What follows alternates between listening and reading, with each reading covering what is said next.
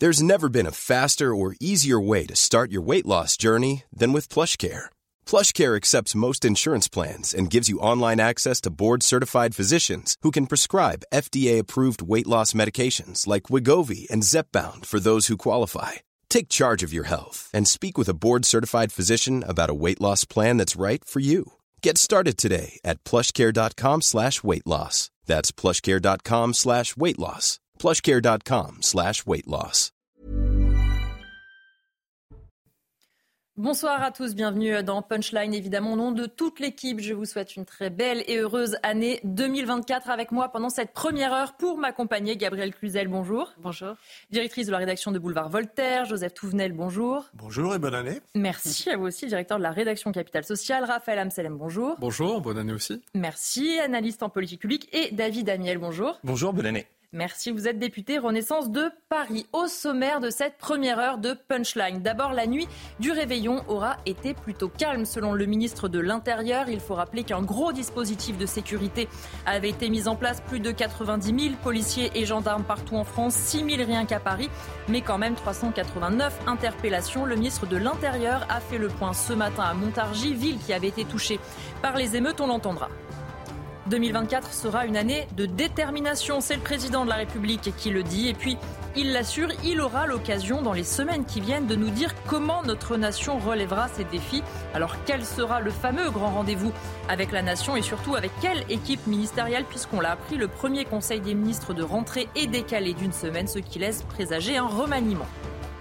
Et évidemment, on parlera de la situation internationale. D'abord, nous serons avec notre équipe sur place qui a pu se rendre dans un tunnel à Gaza. Vous voyez sur les images, vous découvrirez l'organisation de ces infrastructures. Et puis, le ministre des Armées, Sébastien Lecornu, propose une coalition sanitaire. On entendra son interview avec notre envoyé spécial sur le Dixmude. Mais tout de suite, c'est l'heure du journal avec vous, Mathieu Deves. Bonsoir, cher Mathieu. Bonsoir Elodie, bonsoir à tous. Près de 30 000 migrants ont rejoint illégalement les côtes anglaises en traversant la Manche. Ce sont les chiffres de 2023 dévoilés aujourd'hui par le ministère de l'Intérieur.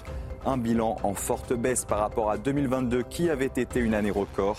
Des chiffres suivis de près au Royaume-Uni où les gouvernements successifs ont promis de reprendre le contrôle des frontières après le Brexit. C'était une mesure attendue par les associations de lutte contre les violences faites aux femmes. Les pôles judiciaires spécialisés dans les violences intrafamiliales entrent en vigueur aujourd'hui, et ce dans les 164 tribunaux et les 36 cours d'appel de France. Ces pôles doivent permettre de mieux coordonner les décisions des juges et éviter d'en arriver au féminicide. Enfin, il était le dernier survivant lyonnais du camp d'Auschwitz. Claude Bloch est mort à 95 ans. Il avait été arrêté à l'âge de 15 ans avec sa mère et son grand-père. Emmanuel Macron lui a rendu hommage. Je cite, toute sa vie, il fut un passeur de la mémoire de la Shoah. C'est à nous tous que revient le devoir de continuer à la transmettre. Merci Mathieu et prochain point sur l'actualité avec vous. Dans 30 minutes, on va donc commencer avec cette nuit du réveillon du 31 décembre qui, selon les mots de Gérald Darmanin, s'est plutôt passé dans le calme, notamment à Paris. Oui, mais quand même, des agressions envers les forces de l'ordre, des voitures et du mobilier ont été euh, incendiées. On va regarder justement à la fois les déclarations du ministre de l'Intérieur et le résumé de cette nuit avec Maxime Leguet. Des tirs de mortier visant les forces de l'ordre. À Bordeaux, des policiers ont été violemment pris pour cible au cours de la soirée du Nouvel An. Une agression gratuite qui nécessite des sanctions d'une grande fermeté pour la députée Edwige Diaz. C'est un quartier politique de la ville avec beaucoup de logements sociaux. Et donc oui, il faut sanctionner. Et si euh, des familles s'adonnent à euh, ces actes euh, malfaisants, il faut procéder à des sanctions et pourquoi pas envisager une expulsion du logement social. À Angers, des échauffourées ont également émaillé cette soirée de festivités. Plusieurs véhicules ont été incendiés, des scènes identiques à Tourcoing dans le nord, où les pompiers ont dû intervenir pour éteindre les voitures en feu. Pour le porte-parole du syndicat CFTC Police Axel Ronde, le constat est le même en région parisienne il y aurait eu à peu près 90 véhicules qui auraient été euh, brûlés, euh, dont une quarantaine sur le 93. Hein. Euh, sinon, sur le bilan des interpellations, une certaine mouvance d'ultra-gauche a concentré ses attaques sur les centres de rétention et les prisons. Hein. Il y a eu six interpellations ah d'individus qui voulaient tirer des mortiers d'artifice sur la prison de Villepinte. Selon le ministère de l'Intérieur, 745 véhicules ont été brûlés et 389 personnes ont été interpellées.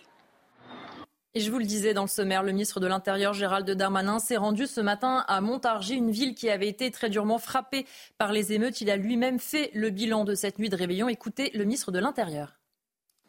Sur l'ensemble du, territoire national, les, fêtes de la Saint-Sylvestre se sont également bien passées, avec des baisses euh, aujourd'hui que je peux constater allez, au chiffre de 7 heures euh, du matin, euh, bien évidemment, partout sur le territoire national, de véhicules brûlés. C'est 10% de véhicules brûlés en moins par rapport à l'année dernière. L'année dernière, c'était déjà 20% en moins par rapport à, l'année d'avant, donc 745 véhicules euh, brûlés. C'est beaucoup moins de policiers euh, et gendarmes blessés, 40% de policiers et gendarmes blessés en moins. Il y a une quarantaine d'agents blessés euh, très légèrement dans leurs interventions. C'est aussi 80% d'attaques de mortiers, de tirs de mortiers, de feux d'artifice en moins par rapport à l'année dernière. 389 interpellations, 745 véhicules brûlés, une quarantaine de forces de l'ordre et de pompiers blessés. David Amiel, est-ce qu'on doit vraiment se réjouir de ces chiffres? Mais c'est toujours insupportable d'avoir ces récits de policiers blessés, de voir les images que l'on voit là. Vous le rappeliez au début, moi je suis député de Paris, du 15e mmh. arrondissement. C'est un endroit où on avait subi euh, pendant les émeutes, puis à intervalles réguliers, des tirs de mortier extrêmement importants. Ce qui est euh, considérable dans ce qui s'est passé cette nuit, c'est quand même que les choses se sont améliorées mmh. par rapport aux années précédentes. Pendant trop longtemps, on a considéré que c'était presque normal, qu'on allait euh, baisser les bras, qu'on allait tolérer que les voitures soient brûlées à intervalles réguliers, que les forces de l'ordre soient prises pour cible. Et grâce à la mobilisation de nos policiers, de nos gendarmes, que je tiens vraiment à remercier tous ceux qui ont euh, veillé euh, toute cette nuit, qui sont mobilisés pendant les dernières semaines, on a eu effectivement des résultats encourageants par rapport aux années précédentes. C'est ce que disait le ministre de l'Intérieur. On a eu moins de voitures brûlées, on a eu beaucoup moins de tirs de mortier. On a près de 80% de tirs de mortier en moins cette année en région parisienne par rapport à l'année précédente. C'est dû à la présence massive des forces de l'ordre sur le terrain. On avait 90 000 policiers et gendarmes mobilisés. et c'est dû exactement à l'anticipation. Depuis plusieurs semaines, on a réalisé beaucoup de saisies d'engins euh, d'artifice, de mortiers. C'est 200 000 euh, tirs de, pardon, 200 000 mortiers mhm. qui ont été euh, euh, saisis par nos forces de l'ordre. C'est plus de 45% de saisies supplémentaires par rapport à l'année précédente. Et ça a permis d'obtenir des résultats encourageants. La chose qu'il faut retenir, c'est que ces efforts vont continuer à s'amplifier pour que l'année prochaine, on ait encore moins de ces euh, débordements et de ces violences qui sont évidemment insupportables. Joseph Tounel, il faut savoir euh, se réjouir quand les choses vont un peu mieux? Alors déjà pour les Champs-Élysées, c'est une réussite, tant mieux. Mais ça a mobilisé énormément de monde ces gendarmes, ces policiers n'ont pas pu être en famille, mais c'est bien parce qu'on avait des craintes quand on voyait euh, les pro-Hamas qui voulaient euh, défiler sur les champs Cela dit, Gérard Dalmanin qui nous dit la nuit a été calme, visiblement pas partout, et je me demande si sa calculette n'est pas en panne.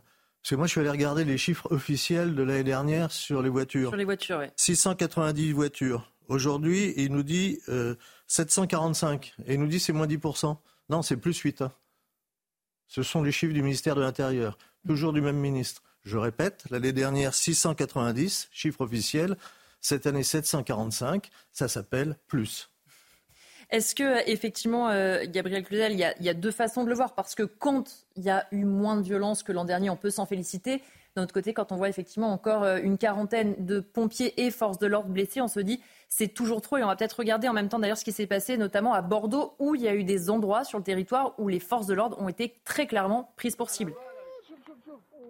On voit sur ces images notamment. Oui, euh, le, ce, qui est, ce qui est frappant, et du reste, euh, vous l'avez dit, euh, c'est qu'il y avait des, des, personnels mobilisés de façon colossale. 90 000 membres des forces de l'ordre, gendarmes et policiers. C'est le maximum des effectifs opérationnels théoriques que l'on peut mettre sur la voie publique. Donc ça veut dire qu'en déployant le maximum de ce que l'on peut faire, hein, avec tous les sacrifices que cela implique du reste pour ces, pour ces personnes-là, eh bien, on euh, ne euh, parvient pas à endiguer le phénomène des, voitures brûlées. Alors moi, je, je, ne me lancerai pas dans la, guerre des chiffres, mais je retiens qu'il y a autour de 700 euh, voitures brûlées et que ces 700 propriétaires-là, je doute mmh. fort qu'ils se joignent au concert de satisfaction de, de, Gérald Darmanin. Donc c'est ça qui, fait peur, je pense, c'est que malgré le, luxe de, de, sécuritaire, malgré le, le, le déploiement déploiement de forces de l'ordre, eh bien, nous ne parvenons pas à endiguer ce phénomène qui est devenu une tradition, si j'ose dire, une triste tradition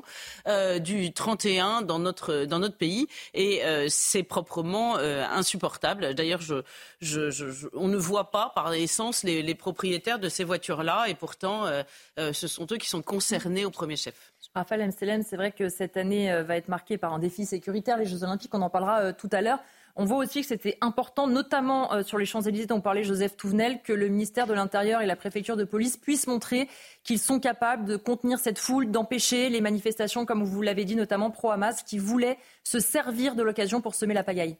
Ce qui est toujours difficile quand il faut commenter ce genre de faits d'actualité euh, qui sont, comme vous venez de le rappeler, assez répétitifs, puisque mmh. chaque année nous avons des violences et des voitures qui sont brûlées, c'est que malheureusement, et surtout en matière de sécurité, il y a une forme de ce qu'on appeler de mal irréductible. C'est-à-dire qu'on pourra toujours déployer mm. autant de forces de l'ordre qu'on voudra, il y aura toujours des personnes mal intentionnées pour essayer euh, de semer euh, le désordre. Et donc en la matière, je dis juste attention euh, à la proposition politique qui pourrait découler de ce constat-là, qui serait de dire que face à une insécurité irréductible, il faudrait euh, toujours plus de mesures restrictives en matière de liberté publique.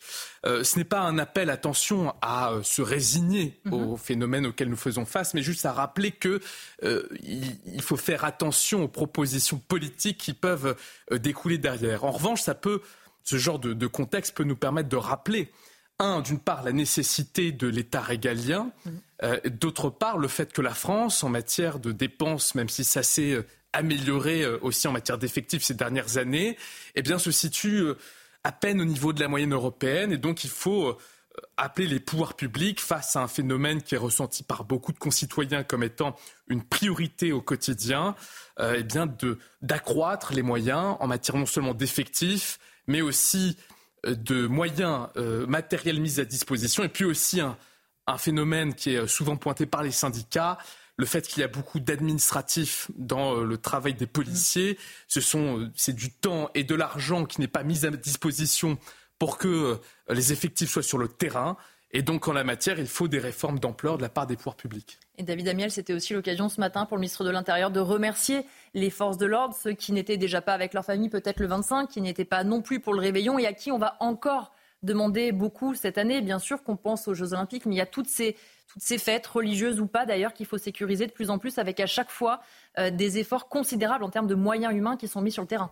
Bien sûr, ils le font avec un dévouement extrême. J'en profite d'ailleurs pour corriger aussi les chiffres qui ont été donnés. Il y a eu 811 voitures brûlées l'année dernière. Alors on ne va pas rentrer là dans une bataille de chiffres. Chacun pourra les vérifier sur Internet et sur le site du ministère de, l'Intérieur. Mais moi aussi, le 3 janvier 2023. Vous le trouvez, il suffit de taper euh, chiffre voiture brûlée 2023, vous le tapez. Chacun, chacun pourra vérifier. Non, mais c'est la communication du ministère de l'Intérieur. 811 selon le ministère de l'Intérieur. C'est qu'il l'avait sous-estimé à l'époque. L'an dernier. Ça veut dire que le 3 janvier, il sous-estimait. Non, mais j'ai pas les chiffres du 3 janvier que vous citez ah, euh, là.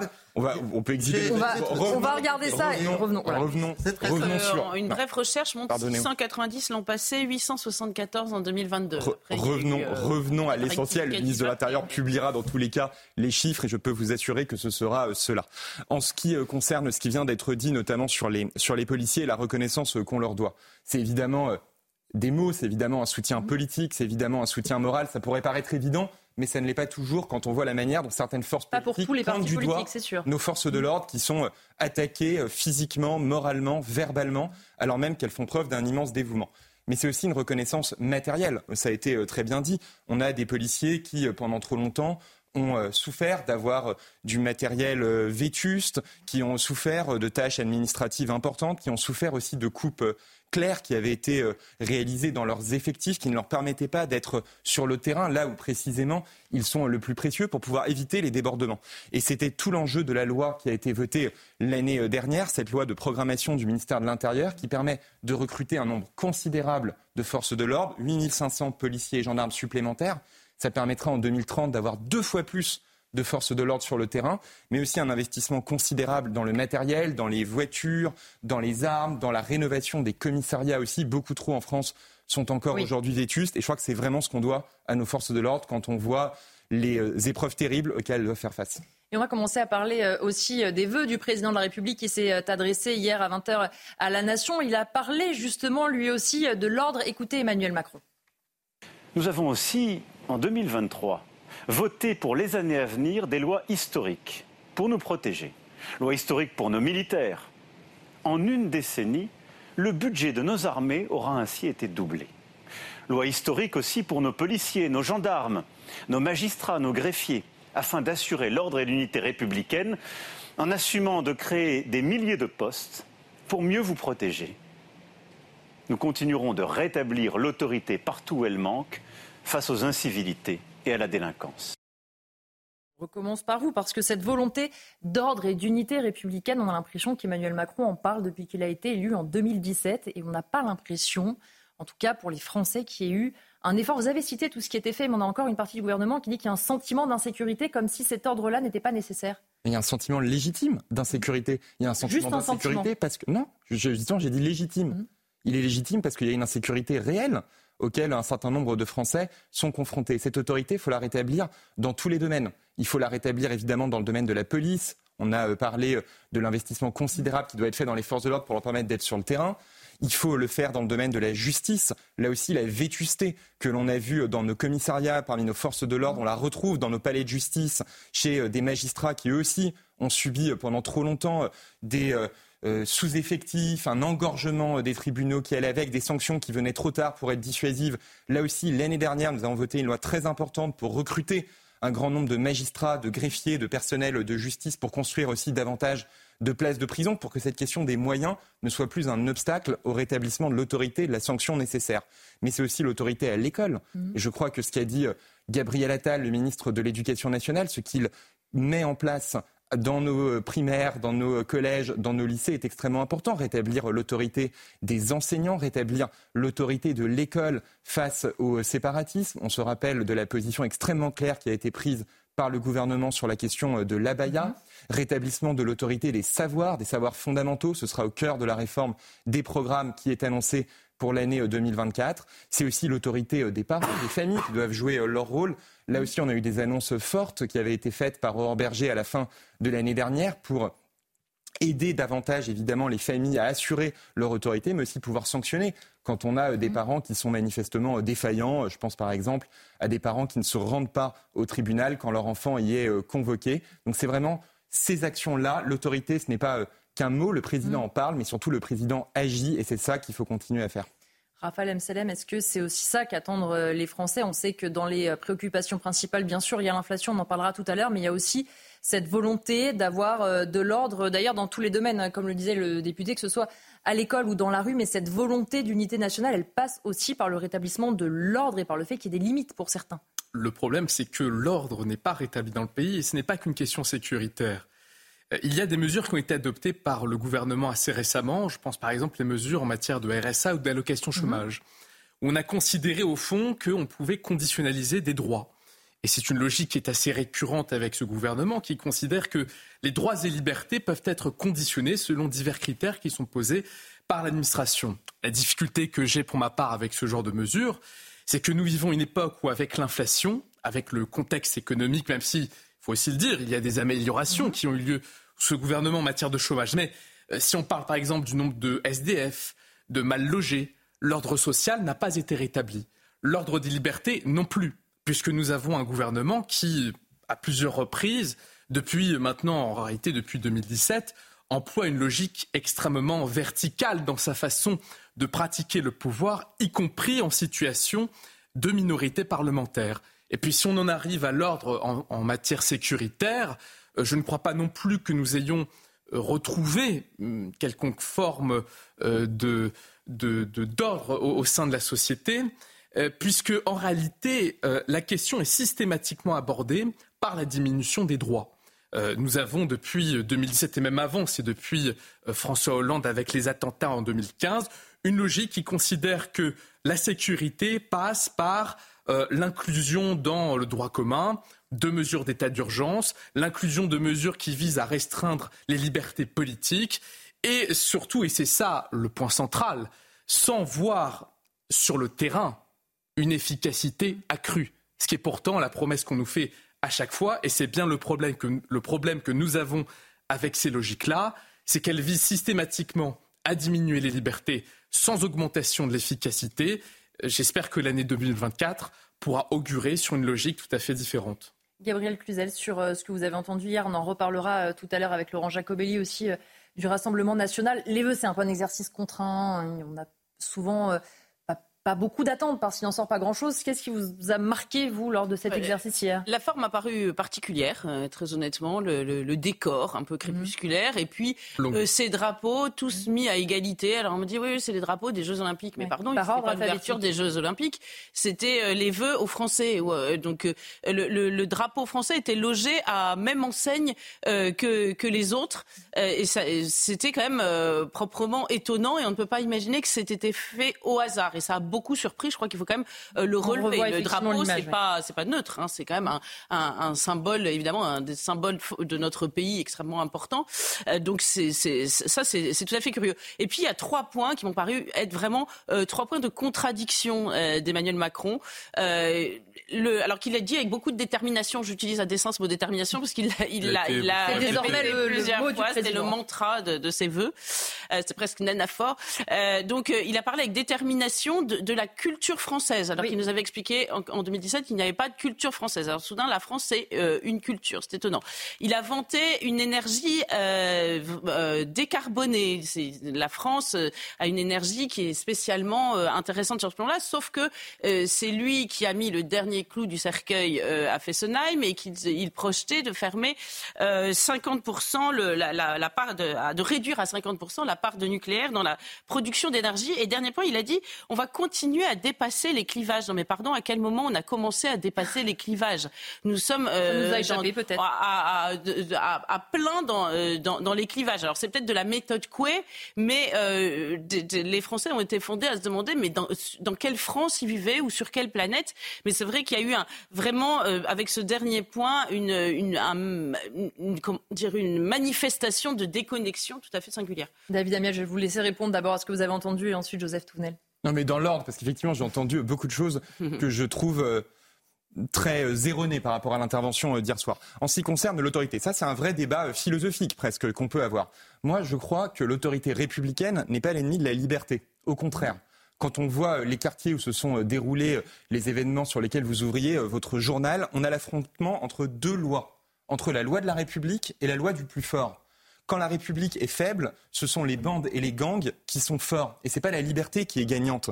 Et donc précisément, c'est en rétablissant l'autorité républicaine, bien évidemment dans le respect de l'état de droit, mais qui pourrait en douter, mais en ayant des policiers, des gendarmes présents sur le terrain, en ayant une justice beaucoup plus efficace, en sanctionnant ceux qui s'écartent de la loi commune qui est adoptée démocratiquement, qu'on garantit la liberté des habitants qui sont confrontés sinon à cette loi du plus fort. En ce qui concerne euh, ce que Mme Cluzel vient, de dire, et notamment sur les annonces du président de la République euh, hier, en matière de nucléaire, je ne peux pas laisser dire ça. Ce que le président a réalisé cette année, ce n'est pas un projet, c'est déjà des choses qui ont été faites dès le mois de février ou mars de l'année précédente, c'est de relancer le programme nucléaire français. Ça faisait, pardon, ça faisait quand même des années que le programme nucléaire français était à l'arrêt on a décidé en février dernier de voter une loi considérable pour relancer les réacteurs nucléaires. Ça n'avait pas été fait sous François Hollande, ça n'avait pas été fait sous Nicolas Sarkozy. Mais mieux encore, on a gagné une bataille culturelle au niveau européen. Parce qu'on avait beaucoup de pays européens, je pense en particulier à l'Allemagne, qui euh, rejetaient le nucléaire et qui euh, faisaient peser le risque dans les réglementations, les normes européennes, le nucléaire soit systématiquement pénalisé, alors même qu'il est, vous l'avez rappelé euh, très justement, une énergie décarbonée, donc utile dans la transition écologique. On a constitué une alliance du nucléaire. C'était la politique de la ministre Pannier-Runacher qui a permis au niveau européen de garantir enfin que le nucléaire puisse être protégé. Et dès le début de l'année prochaine, enfin de cette année désormais, nous pourrons mettre en œuvre une régulation des prix de l'électricité. Donc vous voyez, c'est au contraire une politique extrêmement cohérente, très importante, mais c'est vrai, qui n'est pas soutenue par l'opposition. Quand on a défendu cette idée d'avoir des énergies renouvelables et du nucléaire, de sortir de notre dépendance du pétrole et du gaz, on a eu beaucoup de critiques, je pense en particulier à celle du Rassemblement national, que l'électrification du pays n'intéresse pas, mais on tient bon et on tient ce cap. Je vous laisse répondre, Gabriel, avant de donner la parole à Joseph. Rapide. Écoutez, il faut quand même être honnête, parce que sinon, ça ne va pas être possible de, débattre. Euh, les mesures dont vous parlez, ça a été le rattrapage d'une boulette pardon, mais Fessenheim, on se souvient qu'Elisabeth Borne en a parlé de la, fermeture comme d'un événement historique magnifique. Alors, je sais qu'Emmanuel Macron s'en est défendu mm. depuis en disant non, non, mais c'était déjà entamé du temps de François Hollande. La messe était dite, a-t-il dit. Non, en réalité, il y avait encore euh, moyen de revenir euh, sur, ces décisions. Alors, c'est vrai que c'est François Hollande, vous savez, Fessenheim, c'était un peu le plat de lentilles euh, en échange de, du, vote écolo, enfin, de la, de, pour acheter les voix des, des écolos. Mais néanmoins, Emmanuel Macron aurait pu interrompre euh, ce, processus. Donc, de fait, il y a, tout d'un coup, on s'est rendu compte que le nucléaire, euh, c'était extrêmement intéressant. C'était tellement intéressant que les Allemands qui avaient fait euh, toute une, pour des raisons complètement idéologiques et historiques en Allemagne, toute une campagne anti-nucléaire qui avait piétiné leur nucléaire, ils, se retrouvaient à réouvrir leur, à rouvrir pardon leur usine à charbon. Donc, et ils commencent ah à se réinterroger sur le, la, démarche de fermer le nucléaire. Exactement. Et là, tout d'un coup, nous nous sommes dit, oui, il faut faire machine arrière. Mais en réalité, nous n'avons pas complètement euh, rattraper euh, cette boulette. Donc vous parlez de quelque chose, d'une décision incroyable en faveur du, nucléaire. En fait, c'est du rattrapage aux branches. Joseph Touvenel, un peu sur ses, euh, sur ses voeux, la forme, le fond, et on en reparlera à 18h avec Laurent Jacobelli. Je ne vais pas en mettre une couche sur le nucléaire, mais je me rappelle que oui, sous François Hollande, rappelez-moi le nom du ministre des Finances et qui a vendu la partie nucléaire d'Alstom aux Américains. Donc voilà. Gabriel Cluzel a, tout dit sur la réalité malheureuse et du retard qu'on a pris en fermant Fessenheim et en promettant je me rappelle très bien l'actuel Premier ministre à l'Assemblée nationale promettant qu'on allait continuer cette stratégie de fermeture du nucléaire. Euh, après, le président de la République, il s'est bien placé sur, il nous a dit, le cap que nous tenons depuis sept ans. Mm-hmm. Et c'est ça qui est inquiétant pour lui, parce qu'il a eu des très belles phrases, des très grandes promesses, etc. Mais il les a de façon récurrente. Euh, on a eu les promesses de construction euh, de prisons, par exemple, pour la sécurité, pour que, oui, elles sont où par rapport aux chiffres qui avaient été donnés et la réalité? Euh, ça y est pas. C'est aussi lié aux cellules locaux. Ça. On a eu euh, la promesse euh, de d'arrêter la fermeture des lits dans les hôpitaux. L'année dernière, ce sont des milliers de lits encore qui ont été fermés, malgré ce qu'on nous a dit en nous disant mais on arrête, on n'en ferme plus. Et donc, du coup, sa crédibilité, elle est atteinte. Et puis il y a des choses, moi, j'arrive même plus à comprendre. Et je me disais, je me, demandais un peu si on n'était pas dans un, dans un film, vous savez, où quand on, on dit c'est curieux c'est cette forme qu'ont les marins à parler, à faire des phrases. Eh ben, quand ils terminent en nous disant l'indéfinissable splendeur de ceux qui sont destinés aux grandes entreprises, alors là, moi, je reste béat et béant. C'est très beau, mais d'un président de la République française, j'attends autre chose. Un dernier mot là-dessus, euh, David Amiel. Il a remercié également euh, sa première ministre et son euh, gouvernement. Comment il faut le lire? C'est un remerciement pour le travail qui a été fait ou c'est un merci, au revoir, puisque visiblement le remaniement ne devrait plus tarder Non, mais c'est un remerciement pour le travail qui a été fait par un gouvernement qui a été extrêmement solide dans une période de tempête. Parce que j'entends ce qui vient d'être dit sur les places de prison. Au passage, on en a construit plusieurs milliers. L'ensemble des crédits sont là. Et vous savez bien que si parfois la construction prend du temps, c'est parce que les élus locaux s'opposent à la construction de prisons dans leur souvent de droite d'ailleurs. Pour autant, pour autant, il y a davantage de places de prison aujourd'hui qu'en 2017 et il y en aura encore davantage en 2027. Maintenant sur euh, ce qui a été réalisé aussi dans l'année euh, précédente. Je crois que ce qui est très fort avec le président de la République dans les vœux qu'il a prononcés hier, c'est le courage dont il fait preuve. Parce qu'on a une classe politique qui est très forte pour la déploration et qui est un peu moins présente quand il s'agit de passer euh, à l'action. Moi, je me rappelle au 1er janvier euh, dernier, 1er janvier 2023, on avait devant nous une réforme des retraites mm. dont euh, tout le monde sait, quand il regarde les chiffres, qu'elle est indispensable si on veut réduire notre dette publique, réduire notre déficit, assurer la pérennité de nos régimes de retraite. Il n'y avait pas grand monde pour aller défendre cette réforme des retraites, ni dans les partis politiques, ni chez les observateurs. Pareil au moment de la loi immigration qui a été soumise à des critiques très importantes, alors même qu'on sait qu'il est nécessaire de davantage le On a un président qui est effectivement constant et qui, d'un 31 décembre en 1er janvier, d'une année à l'autre, dit ce qu'il fait et fait ce qu'il dit. On va marquer une courte pause avec mes invités. On se retrouve pour la deuxième partie de Punchline. On parlera notamment de la situation en Israël. Restez avec nous à tout de suite. Rebonsoir à tous de retour dans Punchline avec mes invités. On reprend les débats dans un instant, mais tout de suite l'essentiel de l'actualité avec vous, Mathieu Devez. Rebonsoir Mathieu. Bonsoir Elodie, bonsoir à tous. Les petits excès de vitesse ne feront plus perdre de points sur le permis de conduire. La mesure est entrée en vigueur aujourd'hui. Elle concerne les excès de moins de 5 km heure. Des infractions qui seront désormais sanctionnées d'une contravention pouvant aller de 68 à 135 euros. Des puissants séismes ont frappé aujourd'hui le centre du Japon. Au total, 21 séismes d'une magnitude supérieure à 4 ont été recensés en moins de deux heures. Ils ont entraîné un tsunami de plus d'un mètre de haut. Et selon les médias locaux, deux personnes sont décédées. Enfin, la Russie va intensifier ses frappes militaires en Ukraine. Vladimir Poutine a évoqué des représailles après le bombardement sans précédent de la ville russe de Belgorod. Le président russe précise que ces frappes seront menées sur des installations militaires. Merci à vous Mathieu et on vous retrouve dans 30 minutes pour un prochain journal. On va donc se rendre tout de suite en Israël pour rejoindre notre envoyé spécial Régine Delfour accompagnée de Sacha Robin parce que Régine ce matin vous avez pu justement vous rendre dans un tunnel à Gaza. Racontez-nous, expliquez-nous ce que vous avez pu voir. Oui, Elodie, euh, ce matin, nous sommes allés euh, dans le plus grand tunnel euh, annoncé par Tsahal qui a été découvert mi-décembre, donc au poste de frontière d'Erez. Ce tunnel, il mesure 4 km de long. Alors c'est assez impressionnant quand on pénètre dans ce tunnel, parce que déjà, il faut qu'on fasse très attention sur les endroits où on doit marcher, surtout ne toucher à rien. Il est sur une hauteur de 2 mètres, avec une profondeur de 50 mètres, et puis surtout une largeur de 2 mètres 50, ce qui signifie que des véhicules pouvaient circuler euh, sans problème euh, dans ce tunnel et, donc euh, des armes hein, pouvaient être transportées. Il y a aussi ces fils électriques avec ce système de ventilation et d'évacuation d'eau qui, qui donc indique que les terroristes du Hamas pouvaient s'en servir en base arrière, qu'ils sont restés sûrement plusieurs jours. On y a encore ces seaux qui permettaient de, creuser le, tunnel. Ça par ailleurs affirmé qu'ils avaient trouvé euh, un document où, dans lequel euh, il est attesté que ce serait la famille euh, de Yeye Sinoir qui aurait financé ce tunnel à hauteur de plusieurs millions de, de, dollars. Et en fait, pour un tel tunnel, il faut des mois, enfin des années pour construire un tel tunnel.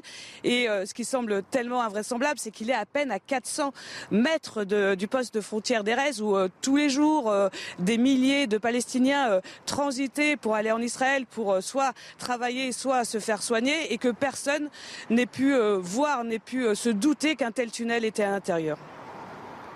Merci beaucoup euh, Régine Delfour et merci à Sacha Robin qui vous a accompagné à la fois pour ce duplex et évidemment pour les images qu'on a pu voir tout au long de vos explications. C'est vrai Joseph Touvenel que ce que nous explique Régine et les images sont impressionnantes d'organisation. On voit que c'est une petite ville en dessous de la ville en fait finalement. Oui, et on nous dit que c'est une un territoire qui est très pauvre. Et pourtant, faire de telles réalisations, ça coûte très cher. Alors, euh, très égoïstement en tant que Français, ce qui m'inquiète, c'est que je me dis qu'une partie de mes impôts, directement ou indirectement via des, organisations subventionnées, ont pu financer euh, le terrorisme du Hamas. Pour moi, c'est un vrai sujet. Euh, il est normal, je n'ai rien contre l'aide internationale, contre l'aide que la France peut apporter à un certain nombre de pays ou de territoires, mais là, je me pose de vraies questions. Euh, d'où sortent les sommes qu'utilise euh, le Hamas pour, euh, pour ces constructions. c'est la France, c'est aussi l'Europe. Hein. Est-ce qu'on vérifie exactement que quand on finance, ça est bien pour de l'humanitaire et pas pour autre chose? Raphaël Amsalem, sur cette organisation, on voit aussi combien il est compliqué. Israël qui disait le but c'est de évidemment d'éradiquer le Hamas. On voit avec euh, ces tunnels extrêmement longs, extrêmement nombreux, combien il est compliqué un euh, d'aller chercher ceux qui sont à l'intérieur et deuxièmement avec la difficulté parce qu'on ne sait toujours pas où sont cachés un certain nombre d'otages, mais vraisemblablement justement aussi dans ces tunnels. Comme vous, venez de le dire, il y a des difficultés opérationnelles qui sont importantes, mais il y a aussi une responsabilité morale très forte de la part du Hamas à l'égard de sa propre population dans l'état de dénuement, de pauvreté, de chômage euh, qui euh, les frappe. Euh, c'est-à-dire que des millions d'euros, c'est-à-dire des sommes considérables qui auraient pu être investies dans l'éducation, dans les infrastructures, eh ce n'a pas été le cas. Ça a été dans des opérations terroristes, dans des infrastructures d'attaques violentes, pas seulement à l'égard de l'État d'Israël, mais à l'égard des civils, de façon délibéré, et ce qui montre bien qu'il y a une différence, à mon sens, substantielle de modèle politique entre le Hamas et Israël. Vous savez, il y a certains qui ont voulu quelque part euh, opposer, mettre une équivalence. Il n'y aurait que des crimes de guerre qui s'opposent les uns aux autres. Sauf que derrière cette rhétorique des crimes de guerre qui a été employée notamment par la France insoumise, il y a cette volonté de ne pas nommer ce que sont les organismes politiques derrière ces actes. Et en l'occurrence, on ne peut pas mettre d'équivalence entre une démocratie imparfaite, et pour le coup, ce n'est pas moi qui essaye de poser ce terme-là, il a été euh, établi par un ensemble de think tanks, d'organismes qui travaillent sur l'état de la démocratie dans le monde et qui, à partir de critères de sciences politiques, tentent de définir les modèles politiques. Israël est une démocratie imparfaite, le Hamas est un organisme terroriste et totalitaire, et nous voyons bien de façon tout à fait pratique quelles sont les conséquences concrètes de ce modèle politique? C'est vrai, David Amiel, que ces images, elles sont importantes pour qu'on comprenne aussi comment c'est organisé sur place et à la fois c'est euh, cette guerre évidemment à mener sur le sol, mais aussi en sous-sol avec toutes les difficultés qu'expliquait aussi Régine, des euh, tunnels qui peuvent être euh, piégés et où à l'intérieur tout est prévu, les évacuations d'eau, elle nous disait c'est assez édifiant quand même. Bien sûr, et ce que ces tunnels montrent, ça vient d'ailleurs d'être dit, c'est le vrai visage du Hamas. C'est-à-dire que l'on n'a pas du tout affaire à une organisation qui viserait à aider, à protéger les civils palestiniens. Ou de la résistance. On a une organisation dont l'objectif est euh, de poursuivre des actions terroristes, génocidaires, pour assassiner le plus de euh, personnes en Israël possible, voire pour détruire l'État d'Israël. C'est à ça que le Hamas consacre ses moyens, c'est à ça qu'il consacre son temps, c'est à ça qu'il consacre son énergie, en aucun cas à aider le peuple palestinien. Et je crois que les images qu'on voit le rappellent à ceux qui en doutaient. Je vais vous faire réagir, euh, Gabriel, dans un instant, mais je voudrais qu'on écoute avant Olivier Rafovitch, c'est le porte-parole de l'armée israélienne qui revient aussi sur la situation sur place. Écoutez-le. Il y a encore des combats, euh, il y a encore des, attaques. Nos forces continuent à nettoyer des poches de terroristes dans différents endroits, que ce soit à Sadjaïa ou que ce soit à, Darj el Toufar. Nous avons également euh, des forces très importantes à Khan Younes, dans le centre, dans le sud de la bande de Gaza, y a des combats également très violents. Nous découvrons des tunnels, nous éliminons des dizaines de terroristes tous les jours. On l'a vu encore une fois hier soir, à minuit, le Hamas a tiré plus de 20 missiles vers Israël et vers le centre du pays. Donc les menaces du Hamas continuent et nous donc nous devons continuer à attaquer les terroristes, à les éliminer et à continuer euh, étape par étape avec nos forces, avec notre renseignement, à faire que le Hamas cesse d'être une menace pour Israël et cesse d'exister ici. C'est Raphaël que euh, trois mois après le début de la guerre, on se rend compte à la fois évidemment combien ça va être une guerre euh, longue et on commence à voir aussi l'instabilité, les tensions dans toute la région autour.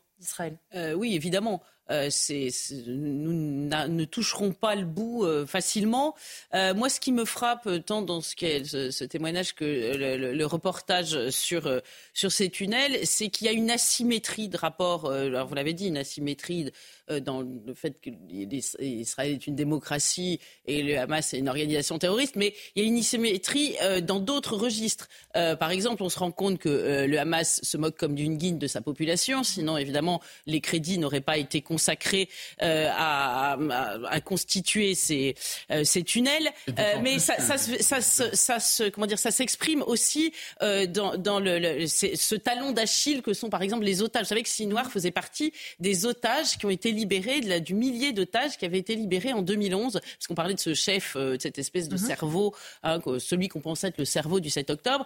Euh, il avait été libéré euh, contre un seul soldat israélien. Lui, il avait été libéré avec 1000, 1000 Palestiniens.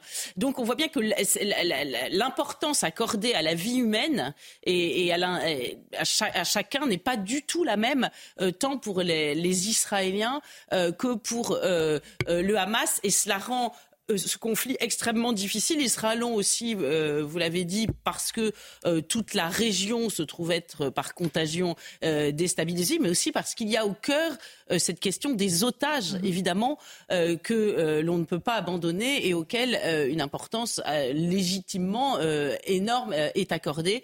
Le Hamas n'accorde pas du tout la même importance à la vie humaine de sa population. Je voudrais qu'on regarde euh, ce reportage parce que euh, certains franco-israéliens ont tenté euh, de fuir la guerre et ont voulu venir, ont en tout, cas tenté de s'installer en France, mais face à un certain nombre d'actes antisémites, eh ils ont fait le choix de repartir en Israël pour paradoxalement plus de sécurité. Ce sont eux qui nous le disent. Regardez ce reportage, il est signé Fabrice Elsner et Thibault Marcheteau. Haïm et René étaient dans leur appartement le 7 octobre dernier, quand ils ont été réveillés par des centaines de roquettes à quelques mètres de leur terrasse. On voyait les, les, les, les roquettes nous tomber comme ça. Et on avait peur que ça nous tombe là, là sur la terrasse. On avait peur. Mais on ne savait pas. Ça pouvait nous tomber sur la maison. C'est arrivé déjà. C'est arrivé chez ma sœur. À contre-coeur, ils décident de fuir leur pays. C'est ma sœur qui nous a donné les coordonnées du ministère des Affaires étrangères, après quoi mon mari a téléphoné et c'est comme ça qu'on a été rapatriés en France. Pour me changer les idées et pour la sécurité aussi. Mais une fois en France, ils se disent victimes d'antisémitisme et se sentent en grande insécurité.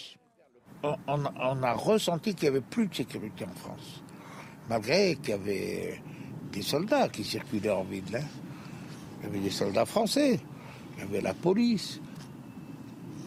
Elle avait peur de sortir, point final. Et nous, on habite à 10 km de la bande de Gaza. On est parti en France, et en France, on s'est senti moins en sécurité qu'ici. Si les combats ne sont qu'à quelques kilomètres de leur appartement, ils se disent moins inquiets pour eux-mêmes que pour leur famille restée en France.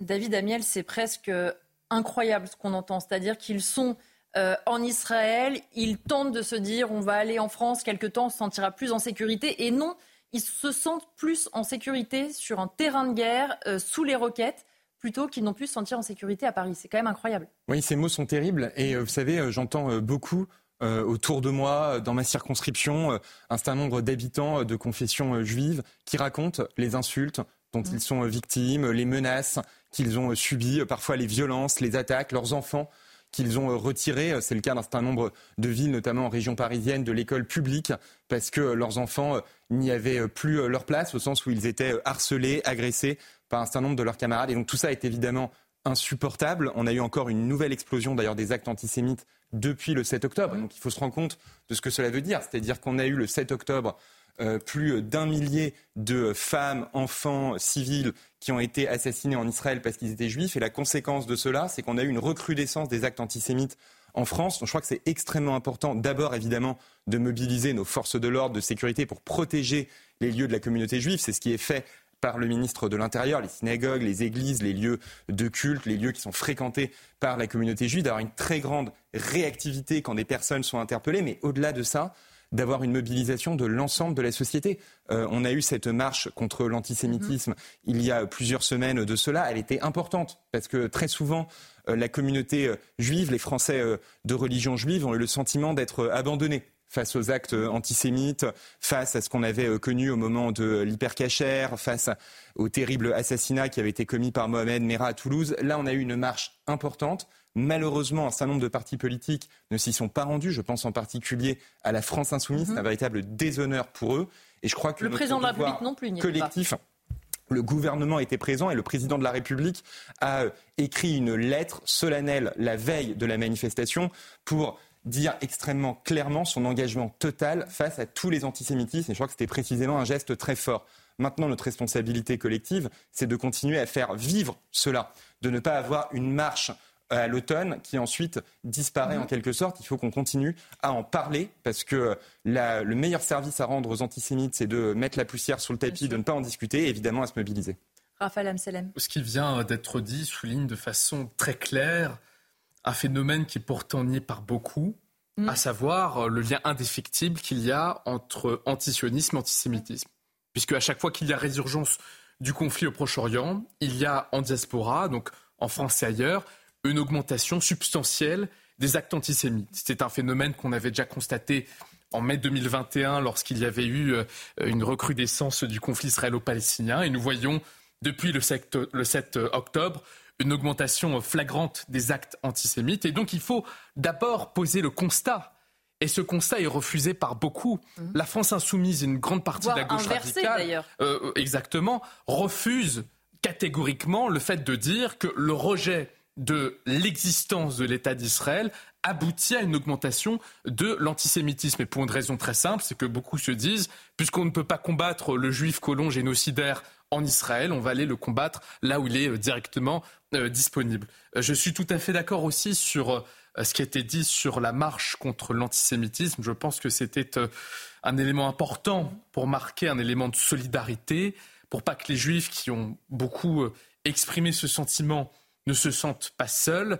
Et je regrette euh, très largement les euh, manipulations politiques qui ont pu avoir lieu autour de cette marche, à la fois de la part du Rassemblement national qui euh, ne s'est jamais posé comme un ami des Juifs, encore récemment par ses déclarations sur l'antisémitisme de Jean-Marie Le Pen, et puis aussi par la France insoumise qui a expliqué que c'était une marche de soutien au gouvernement israélien, et voire pire que c'était une marche contre les musulmans, alors que ça n'était absolument pas le cas. Et il y a eu de la part de Jean-Luc Mélenchon des déclarations qui, à ce titre-là, étaient inadmissibles, parlant de l'antisémitisme comme un prétexte dans un contexte d'explosion de l'antisémitisme et euh, euh, tous les cadres de la France insoumise qui l'ont rejoint. C'est vrai, Joseph Tounel, que quand on voit ce témoignage, et c'est pas la première fois hein, qu'on suit euh, un couple qui nous explique qu'ils ont tenté de venir en France quelque temps, qu'ils ne se sont pas sentis en sécurité. On voit que cet antisémitisme aujourd'hui en France, il est totalement pour certains décomplexé, assumé avec certains, notamment politiquement, qui persistent et signent et qui ne sont jamais revenus en arrière sur un certain nombre de déclarations dont vous avez pu parler, et M. Amiel aussi d'ailleurs. Ce couple s'est cogné directement au mur de la réalité. Le mur de la réalité, il n'est pas nouveau. Euh, alors, les grandes marches, c'est très bien. Euh, moi, j'y suis allé. Euh, s'il y en a d'autres, j'irai. Et d'ailleurs, j'ai trouvé qu'on n'était pas assez nombreux et qu'on n'était pas si nombreux que ça. Même s'il y avait du monde dans la rue, c'était pas. Vous auriez voulu plus. Vous seriez attendu à plus. Ah oui, oui, oui, oui très nettement. Rappelez-vous ce qu'il y a eu à juste titre après que les dessinateurs de Charlie Hebdo étaient descendus, il y avait quand même légèrement plus de monde dans la rue. Hein. Et donc, euh, l'antisémitisme, il n'est pas nouveau. Les pouvoirs publics, en partie, ne veulent pas le voir. Euh, quand je vois dans mon département comment des villes entières se vident de leur population juive, parce qu'ils sont chassés, mmh. ça a été dit à juste titre, les enfants peuvent plus aller à l'école. Quand il y a des écoles qui sont les écoles juives, les Zaratora, je vois les murs, les barbelés, les caméras qui apparaissent au fur et à mesure des années, les portes qui se ferment, l'inscription école juive qui disparaît, il n'y a plus rien. C'est pas nouveau. Et pourtant, on laisse faire. Et je note que le président de la République, quand il nous, il nous a parlé hier des problèmes qu'on pouvait rencontrer, du terrorisme, etc., il n'a pas nommé l'islamisme. Et pourtant, si on ne nomme pas les choses, on ne réglera pas les problèmes. Gabriel et après, euh, monsieur le député. Euh, moi, je crois qu'en matière d'antisémitisme, on a eu la politique de M. Maginot, vous voyez, entre la, deuxième, la Première Guerre mondiale et la Deuxième Guerre mondiale. On avait les yeux fixés sur euh, la, ligne Maginot parce qu'on était persuadé que c'était de là que viendrait le danger et on n'a rien vu pour le reste. On est resté aveugle. Et eh bien là, c'est exactement pareil. C'est-à-dire que pendant des dizaines d'années, on nous a parlé de l'antisémitisme d'extrême droite. Monsieur continue à le faire, du reste. Euh, parce qu'il est réel, madame. Dizaines d'années. Ah oui, il a tué Vous avez des sondages qui montrent que l'antisémitisme au sein de l'extrême droite. Mais l'antisémitisme, madame, ça n'est pas que des attaques sur les personnes. Et vous avez des sondages qui montrent très bien que les clichés antisémites.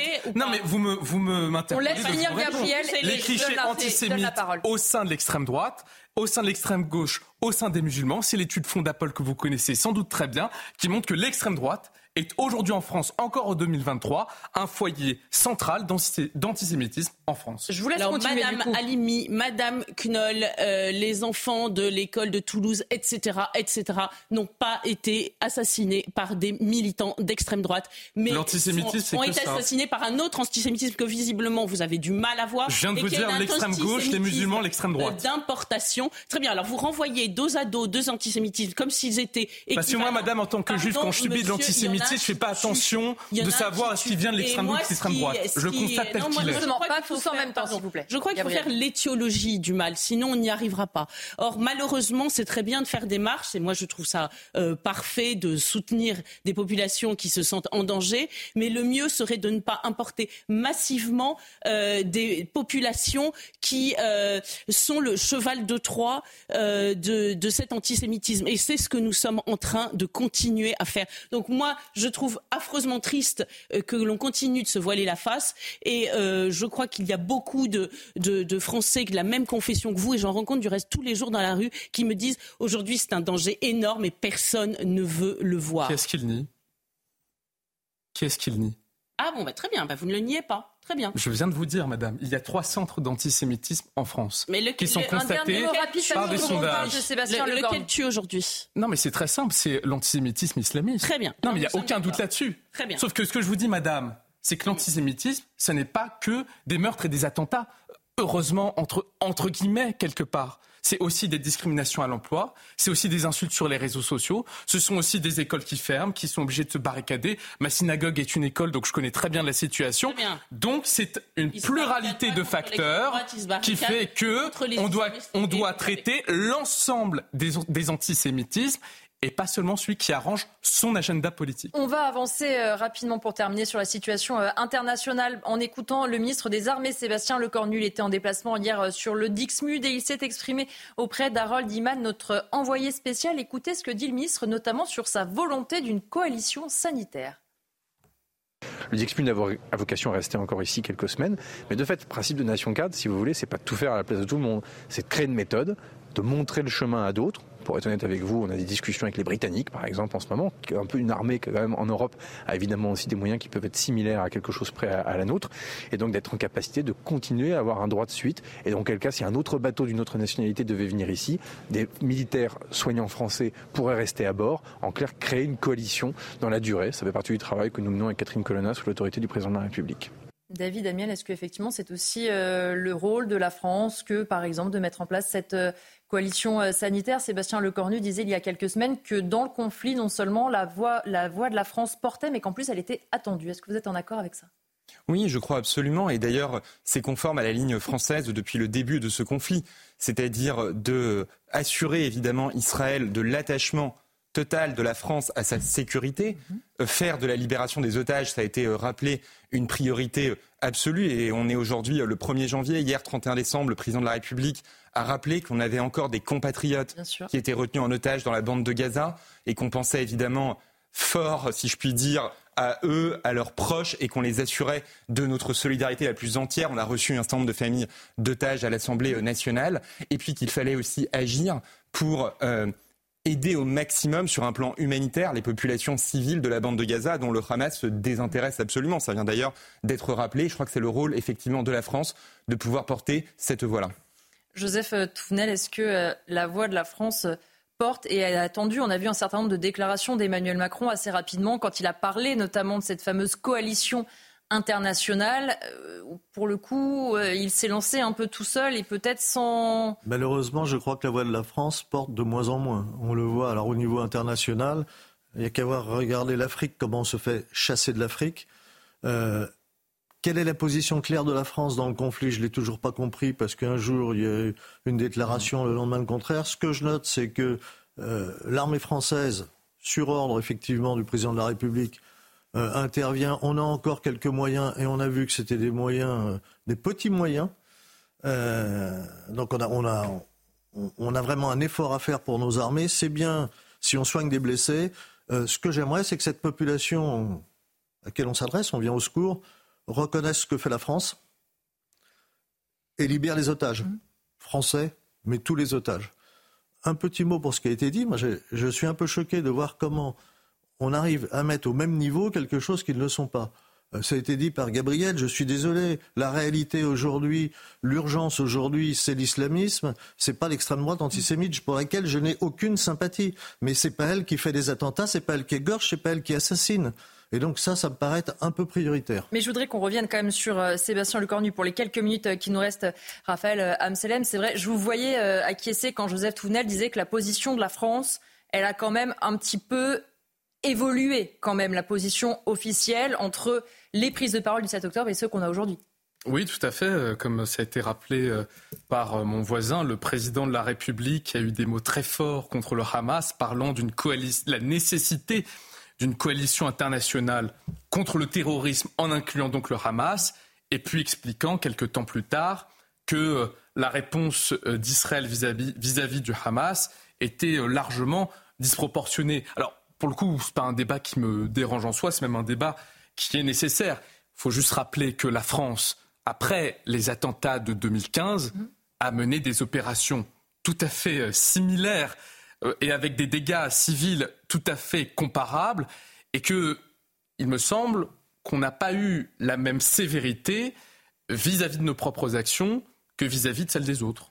Gabriel Cluzel, pour terminer justement euh, sur ce euh, sujet, on voit là cette idée de coalition sanitaire aussi comme une volonté de montrer que la France peut être aussi une nation cadre, comme le dit Sébastien Lecornu, qu'elle peut montrer l'exemple et qu'elle peut aussi euh, mettre en place des choses alors qu'on a l'impression qu'on ne nous attend pas vraiment forcément là-dessus Non, mais une coalition sanitaire, c'est une façon de se mouiller sans se mouiller tout en se mouillant. On montre qu'on est gentil, qu'on va soigner et que euh, on ne met pas les mains dans le cambouis, si vous voulez. Donc c'est une façon de, de, de, prendre de la hauteur. Je suis pas sûre que euh, ce soit très lisible comme, euh, comme positionnement. moi, je crois que depuis le début de ce conflit, Emmanuel Macron dit que la France ayant toujours une position singulière au Moyen-Orient, il faut la gagner, il faut la garder mais en réalité, il a un vrai sujet intérieur en France, et c'est pour ça qu'il n'était pas à la marche contre l'antisémitisme. Il ne veut pas euh, mettre le feu aux poudres en froissant une partie de la population. Ses propos étaient extrêmement clairs, c'est honteux de dire ça. La, résolution du président de la République à lutter contre tous les antisémitismes est extrêmement forte. Elle a été exprimée à plusieurs reprises. Je rappelle d'ailleurs que c'est notre Assemblée nationale qui a voté une résolution extrêmement claire pour dénoncer les nouvelles C'est la fin de cette partie euh, de Punchline. Comme tous les jours, je voudrais évidemment qu'on ait une pensée au 87e jour de guerre pour les 129 otages qui, eux, sont toujours euh, retenus par le Hamas. Merci beaucoup, David Amiel, d'avoir été l'invité de la première heure de Punchline. Je vous garde tous les trois et on se retrouve dans un instant. Restez avec nous, à tout de suite. Bonsoir à tous, on salue les auditeurs qui nous rejoignent d'Europe 1 sur Punchline. Je vous présente le plateau qui va euh, m'accompagner pour cette deuxième heure. Sont toujours avec moi Gabriel Cluzel. Rebonsoir Gabriel. Directrice de la rédaction de Boulevard Voltaire, Joseph Touvenel, rebonsoir. Cher Joseph, directeur de la rédaction de Capital Social, Raphaël Amsalem, rebonsoir. Bonsoir. Analyste en politique publique et nous rejoignent Laurent Jacobelli, bonsoir. Bonsoir et meilleurs vœux pour cette nouvelle Merci à vous aussi, député Rassemblement National de la Moselle et Florian Tardy. Bonsoir Florian. Bonsoir Elodie. Du service politique de CNews. Au sommaire de votre deuxième heure, d'abord les vœux du président de la République. Hier, une année de détermination, une année de fierté française, dit-il. Qu'en avez-vous pensé? A-t-il su trouver les mots pour ouvrir une nouvelle page? Il dit aussi le président qu'il aura l'occasion dans les semaines qui viennent de nous dire comment notre nation relèvera ces défis. Alors quel sera le grand rendez-vous avec la nation et surtout avec quelle équipe? Puisque le premier conseil des ministres de rentrée a été décalé d'une semaine, ce qui laisse présager un remaniement.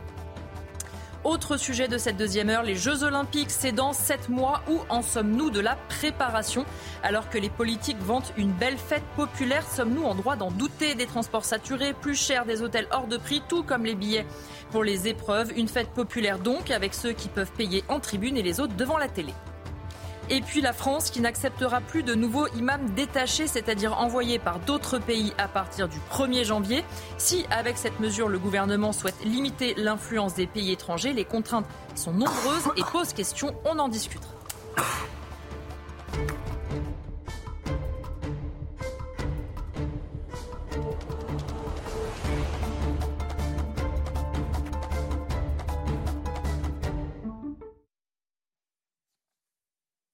Et on commence avec le journal à 18h. D'abord, le bilan du réveillon à 7 mois des Jeux Olympiques. La nuit de la Saint-Sylvestre fut festive et relativement calme, a indiqué le ministre de l'Intérieur Gérald Darmanin.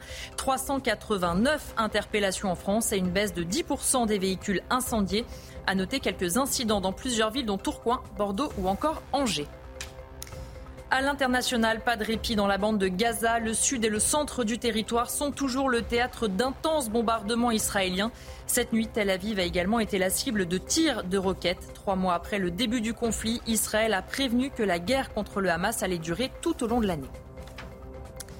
Il était le dernier survivant lyonnais du camp d'Auschwitz. Claude Bloch est mort à 95 ans. Il avait été arrêté à l'âge de 15 ans avec sa mère et son grand-père.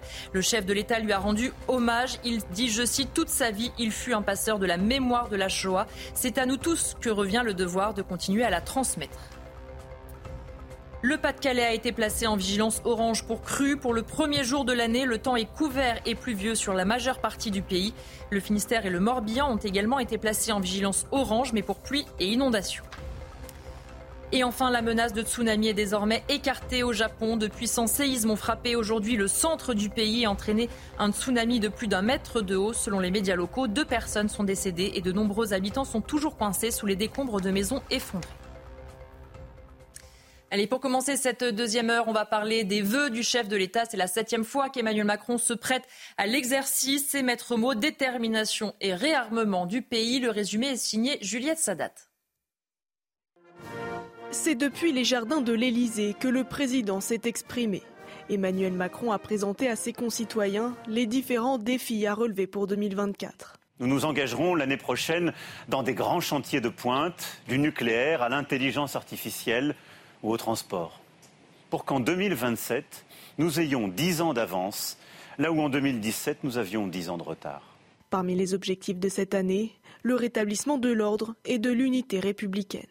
Nous continuerons de rétablir l'autorité partout où elle manque face aux incivilités et à la délinquance.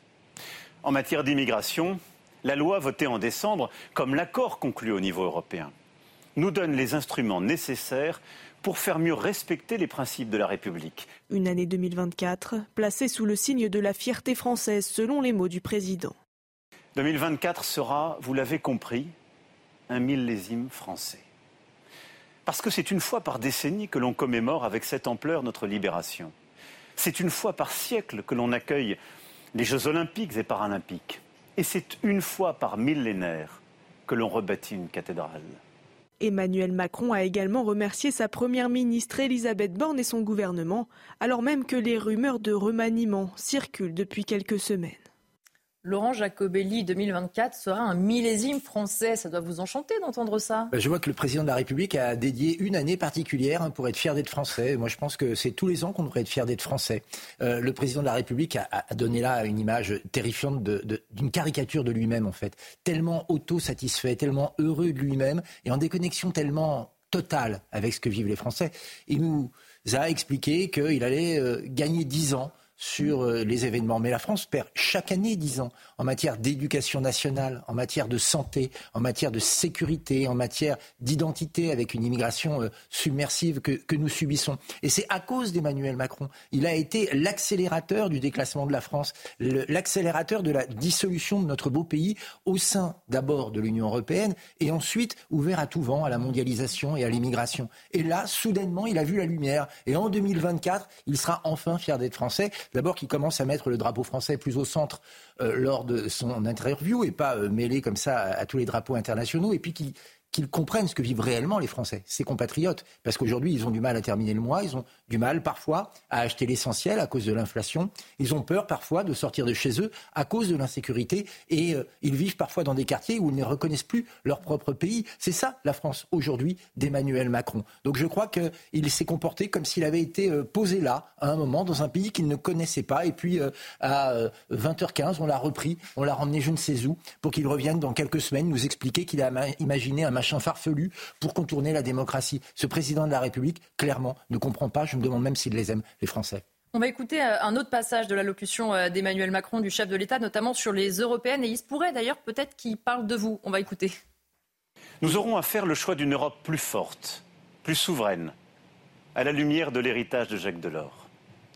Une Europe qui œuvre à la paix au Proche-Orient et sur notre propre continent, en continuant à soutenir le peuple ukrainien et avec lui notre sécurité, notre liberté, nos valeurs. Vous aurez, au mois de juin prochain, à vous prononcer sur la poursuite de ce réarmement de notre souveraineté européenne face au péril. Arrêter la Russie et soutenir les Ukrainiens ou céder aux puissances autoritaires en Ukraine. Continuer l'Europe ou la bloquer. Poursuivre la transition écologique et productive ou revenir en arrière affirmer la force des démocraties libérales ou céder aux mensonges qui sèment le chaos. Donc Laurent Jacobelli, en juin, c'est Emmanuel Macron ou le chaos? Alors ça, il nous a déjà fait le coup à la présidentielle. Et puis on s'est retrouvé avec Emmanuel Macron et le chaos. Je rappelle que notre pays a, fait l'objet euh, d'émeutes euh, l'été dernier, comme on n'en avait pas connu avant. Donc le chaos, je crois qu'on sait ce que ça veut dire en Macronie. Non, je crois tout simplement qu'il a, euh, oui, donné le coup d'envoi de son côté pour la campagne pour les mmh. européennes. Il sent bien, il lit les sondages, que le Rassemblement national, avec la liste conduite par Jordan Bardella, peut faire un très bon score, va faire un très bon score. Et alors il nous ressort des, vieilles rengaines. Hein. C'est soit Emmanuel Macron, soit la fin de la paix, soit Emmanuel Macron, soit le retour dans les ténèbres. Non, non, je rassure euh, vos auditeurs et vos téléspectateurs, il y a le choix pour une autre Europe, celle qui refuse l'immigration massive et c'est celle que nous voulons incarner, celle qui refuse la mondialisation extrême, qui fait qu'aujourd'hui, eh bien, les emplois euh, partent en Chine et les produits reviennent, avec d'ailleurs un bilan carbone assez terrible, mais peu d'emplois euh, en France. C'est une Europe qui, euh, plutôt que d'enquiquiner les Français dans leur quotidien et s'occuper de ce dont elle ne devrait pas s'occuper, est une Europe qui mise pour le coup sur l'avenir et qui n'est pas absente des grands défis d'aujourd'hui, comme l'intelligence artificielle, c'est vrai, la nouvelle médecine à distance ou plein de choses sur lesquelles l'Europe se laisse distancer, soit par la Chine, soit par les États-Unis, alors qu'elle passe son temps à pondre quotidiennement des normes qui empêchent nos agriculteurs, nos PME et même nos concitoyens de vivre tranquillement. Bref, une Europe moins carcérale, une Europe peut-être un peu plus compréhensive des nations. Gabriel Cluzel, tout à l'heure, on parlait déjà de ses voeux. il y a une phrase vous, qui vous a marqué, c'est quand il a parlé notamment de l'importance de la culture française, de la fierté alors que vous le rappeliez vous-même, il semblait qu'il y a quelques mois, quelques années, qu'il n'y ait pas de culture française, en tout cas pas une seule, c'est ce qu'avait dit le chef de l'État. Oui, c'était en 2017, il disait qu'il n'y avait pas euh, de culture française. Et puis tout d'un coup, il nous explique que euh, la France, euh, c'est une culture, une langue, des valeurs. Alors on ne sait pas quelles valeurs, je remarque qu'il ne parle pas de territoire, ce qui est quand même étonnant parce que la, première chose pour un pays, c'est d'avoir des contours. Mais c'est vrai que ces contours-là, ça s'appelle des frontières. C'est un mot absolument affreux. Un gros mot. Donc c'est devenu un gros mot, donc c'est peut-être pour ça que euh, il n'a pas euh, évoqué ce sujet-là. Euh, mais de fait, c'est peut-être un clin d'œil vers un électorat plus, plus à droite, vers l'UMP. Il a parlé de culture française. ça fait toujours plaisir. D'ailleurs, je reconnais, il faut reconnaître que ça, ça, ça, ça seule euh, réussite tangible, pourrait-on dire, c'est l'ouverture prochaine de la, prochaine de Notre-Dame de Paris, hein, l'inauguration de euh, Notre-Dame de Paris restaurée. Et finalement, c'est un symbole de, cette culture française qu'il a nié jadis, euh, de, notre patrimoine, de, la France des bâtisseurs de cathédrales, qui aujourd'hui, dont il peut aujourd'hui se glorifier. Car pour le reste, c'est un peu compliqué de faire un bilan positif. Florian Tardif, euh, je le disais, le Conseil des ministres de rentrée prévu initialement euh, le 3 janvier est donc décalé au 10. Qu'est-ce qu'on peut euh, comprendre en remaniement? Quelle importance pour ce remaniement? On en est où? Alors, il ne faut pas peut-être surinterpréter cet événement qui n'en est peut-être même pas un, puisqu'il n'aura donc pas lieu. disons que pour l'heure, non, mais pour l'heure, l'exécutif reste très flou justement sur, euh, sur les raisons euh, de, de ce report à, à, la semaine prochaine. Est-ce que c'est lié à un agenda mhm. euh, qui ne rend pas disponible euh, l'ensemble des, des, participants? On pense bien évidemment à la Première ministre qui est pour l'heure toujours en Guyane. Ou est-ce une raison externe, à savoir un remaniement qui ne serait finalement qu'un remaniement technique? C'est ce qu'on peut présager, tout simplement parce que faire un remaniement d'ampleur aujourd'hui, compte tenu de l'échéance électorale, euh, c'est-à-dire les élections européennes de juin prochain, et compte tenu également euh, des récents sondages, c'est-à-dire tout de même un écart croissant entre le Rassemblement national et Renaissance, le parti présidentiel, laisse à penser que si Emmanuel Macron décide de changer d'équipe de manière importante dans les prochaines semaines, il devra très certainement le refaire au mois de juin prochain. Rapidement, pour terminer, euh, Joseph Tounel, euh, d'abord, effectivement, on parle d'un remaniement. On sait déjà presque les prochaines dates des remaniements. Après les européennes, après les Jeux Olympiques. S'il y a un nouveau gouvernement qui est nommé dans la semaine, euh, ça va être dur de mettre en place des choses où il va falloir aller très vite. Oui, mais le président de la République nous a dit qu'il se situait dans les sept dernières années et que lui tout seul, il faisait tout. Donc. il n'y a peut-être plus besoin de ministre, en fait. On a l'impression qu'il n'a plus besoin de personne. Alors, ce qui est un peu gênant, c'est bah, je vais prendre deux exemples. Euh, quand il lui dit qu'il tient la ligne depuis sept ans, euh, sur le nucléaire, je, il y a visiblement un grand changement de ligne puisqu'il fallait tout fermer, à commencer par Fosenheim qui a été fermé et la promesse qu'on avait fermé le reste, et maintenant il faut tout ouvrir. Il devient au bon sens. Et puis euh, sur l'Europe, moi ce qui me frappe, c'est que il fait appel à Jacques Delors. Alors évidemment, mmh. Jacques Delors vient de décéder. Je l'engage à lire la dernière grande interview qu'avait donnée Jacques Delors, c'était au JDD, pour ses 90 ans. C'était très intéressant parce que Jacques Delors disait en fait l'Europe c'est un échec, cette Europe-là, l'Europe bruxelloise. Et il disait même qu'il y avait un vice dans la construction européenne dès le départ. Mm. Jacques Delors, au JDD, pour ses 90 ans. Et ce vice, il y est toujours. Alors, est-ce que le président de la République va faire l'effort de retirer ce vice? Ça voudrait dire déjà qu'il commence à nous dire ce qu'est l'Europe. Et j'entends beaucoup de gens qui nous disent l'Europe, l'Europe mais ils sont incapables de la définir. Pour moi, c'est simple, c'est une zone culturelle euh, qui s'appelle euh, la culture judéo-chrétienne. Merci, on va marquer une courte pause. Merci Florian Tardif euh, d'être passé dans Punchline. Et on se retrouve à parler notamment maintenant de la sécurité le soir du réveillon, juste après la pause. Restez bien avec nous sur Punchline. De retour dans Punchline, on va parler maintenant de la sécurité pour le réveillon du 31 décembre. Une nuit plutôt calme selon le ministre de l'Intérieur. Il était ce matin en déplacement à Montargis. Tanguy Hamon du service police-justice l'a suivi pour nous. Voilà le résumé de ce qu'a dit le ministre de l'Intérieur. Gérald Darmanin a salué un bilan positif pour cette nuit de passage à la nouvelle année. Si des incidents ont eu lieu, les chiffres sont meilleurs que ceux de l'an dernier, s'est-il félicité. 389 interpellations, une diminution de 10% par rapport à l'année dernière. 745 véhicules brûlés, là encore une baisse de 10% par rapport à l'an dernier. Et si une quarantaine de pompiers policiers et gendarmes ont été légèrement blessés sur le terrain. Le ministre de l'Intérieur s'est félicité que 80% d'attaques aux mortiers ont été recensées en moins. Gérald Darmanin a donc parlé d'une nuit calme pour ce passage à 2024. Il s'est félicité du fait qu'aucun incident majeur n'a été à déplorer. Il a également tenu à féliciter la mobilisation des forces de l'ordre partout sur le territoire. Laurent Jacobelli, une nuit euh, calme, est-ce que c'est aussi le qualificatif que vous pourriez employer pour euh, parler de ce qu'on a vu, vécu cette nuit? Dans à peu près tous les pays du monde, euh, s'il y avait eu 745 véhicules brûlés un soir de réveillon, le ministre de l'Intérieur s'est arrivé euh, à l'antenne et à la télévision en s'excusant du climat d'insécurité, enfin de l'insécurité réelle d'ailleurs qui avait lieu dans ce pays, et du fait que plus rien ne retenait euh, les voyous. Eh bien, nous, en France, on a une particularité. Quand des voitures brûlent, presque 800 une soirée, que 40 membres des forces de l'ordre ont été attaqués, le ministre de l'Intérieur est heureux parce que pour lui, eh bien, c'est un moindre mal. Vous voyez dans quel état nous en sommes Nous en sommes à assimiler l'ensauvagement de la société, nous en sommes à accepter euh, que la violence soit enquistée euh, au cœur même de notre nation. Non, c'est très grave ce qui se passe. Ça veut dire qu'on est en train de s'habituer. On est en train de tenir des compteurs qui nous disent que oh bah tiens, il y a deux trois voitures brûlées en moins, tant mieux. Mais pensez aux 745 propriétaires qui ont retrouvé leur véhicule incendiés, qui auront des problèmes pour régler leurs euh, questions d'assurance, qui ne pourront pas aller travailler ou emmener les enfants à l'école. Pour eux, c'est pas euh, un petit cas euh, anecdotique, c'est crucial, c'est vital. Et le rôle du ministre de l'Intérieur, c'est de faire en sorte que ça n'arrive pas. Et c'est très inquiétant. Parce que pour une simple soirée de réveillon, il faut mobiliser 90 000 membres de forces de l'ordre. C'est quoi? 40% de l'ensemble de nos forces de l'ordre pour une seule nuit.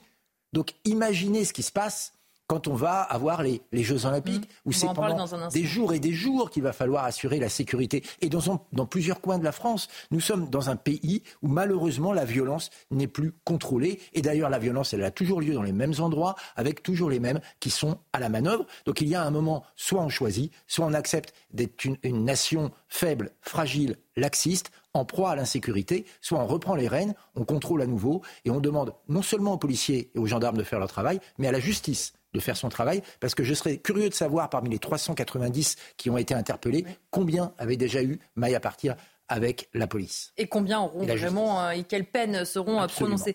Raphaël euh, Amselem, ce qu'on a aussi vu hier, c'est beaucoup de forces de l'ordre à Paris, 6 000 mais aussi, et ça c'est vrai qu'on le voit depuis les émeutes, beaucoup dans des villes comme Romans-sur-Isère, comme Charleville-Mézières. Des villes avant qu'on ne pensait pas, entre guillemets, forcément à sécuriser, mais on a vu depuis les émeutes que même dans les préfectures, sous-préfectures, on pouvait avoir comme ça des éléments violents qui veulent euh, brûler euh, des bâtiments publics, des poubelles, des véhicules et surtout s'en prendre malheureusement aux forces de l'ordre. C'est pour ça que le phénomène d'insécurité n'est pas qu'un sentiment, mais mm. une réalité en augmentation. je crois savoir que les chiffres du ministère de l'Intérieur parlent du fait que les vols sont en diminution, mais par exemple les attaques aux personnes ont augmenté. Mm. Euh, ces dernières années. Oui, qu'il y a moins de faits, par exemple, de délinquance, mais qui sont plus violents. C'est ça, exactement. Euh, si je ne dis pas de, bêtises, en tout cas. Donc, il y a euh, d'évidence un phénomène d'insécurité, comme je le disais tout à l'heure. il y a une réponse qui est très claire, qui a commencé à être amorcée par le gouvernement, mais qui n'est pas encore terminée, qui prendra du temps à être opérationnelle sur le terrain. C'est qu'en matière de justice et en matière de police, les dépenses qui sont allouées, les moyens qui sont mis à la disposition euh, des fonctionnaires qui travaillent à la sécurité sont à peine, voire inférieurs à la moyenne européenne. Donc, un, il y a un problème, je pense, fondamental de moyens qui sont mis en œuvre et qui montre qu'il y a une centralité de l'État régalien qui doit être mise en avant et qui est surtout de la responsabilité de l'État. Justement, j'en viens au deuxième point pour rebondir sur ce qui vient euh, d'être dit. Nous avons aussi un problème institutionnel de responsabilité politique. Ce que j'entends par là, c'est que nous avons un phénomène grandissant d'insécurité avec un ministre de l'Intérieur qui est en place depuis plusieurs années, mmh.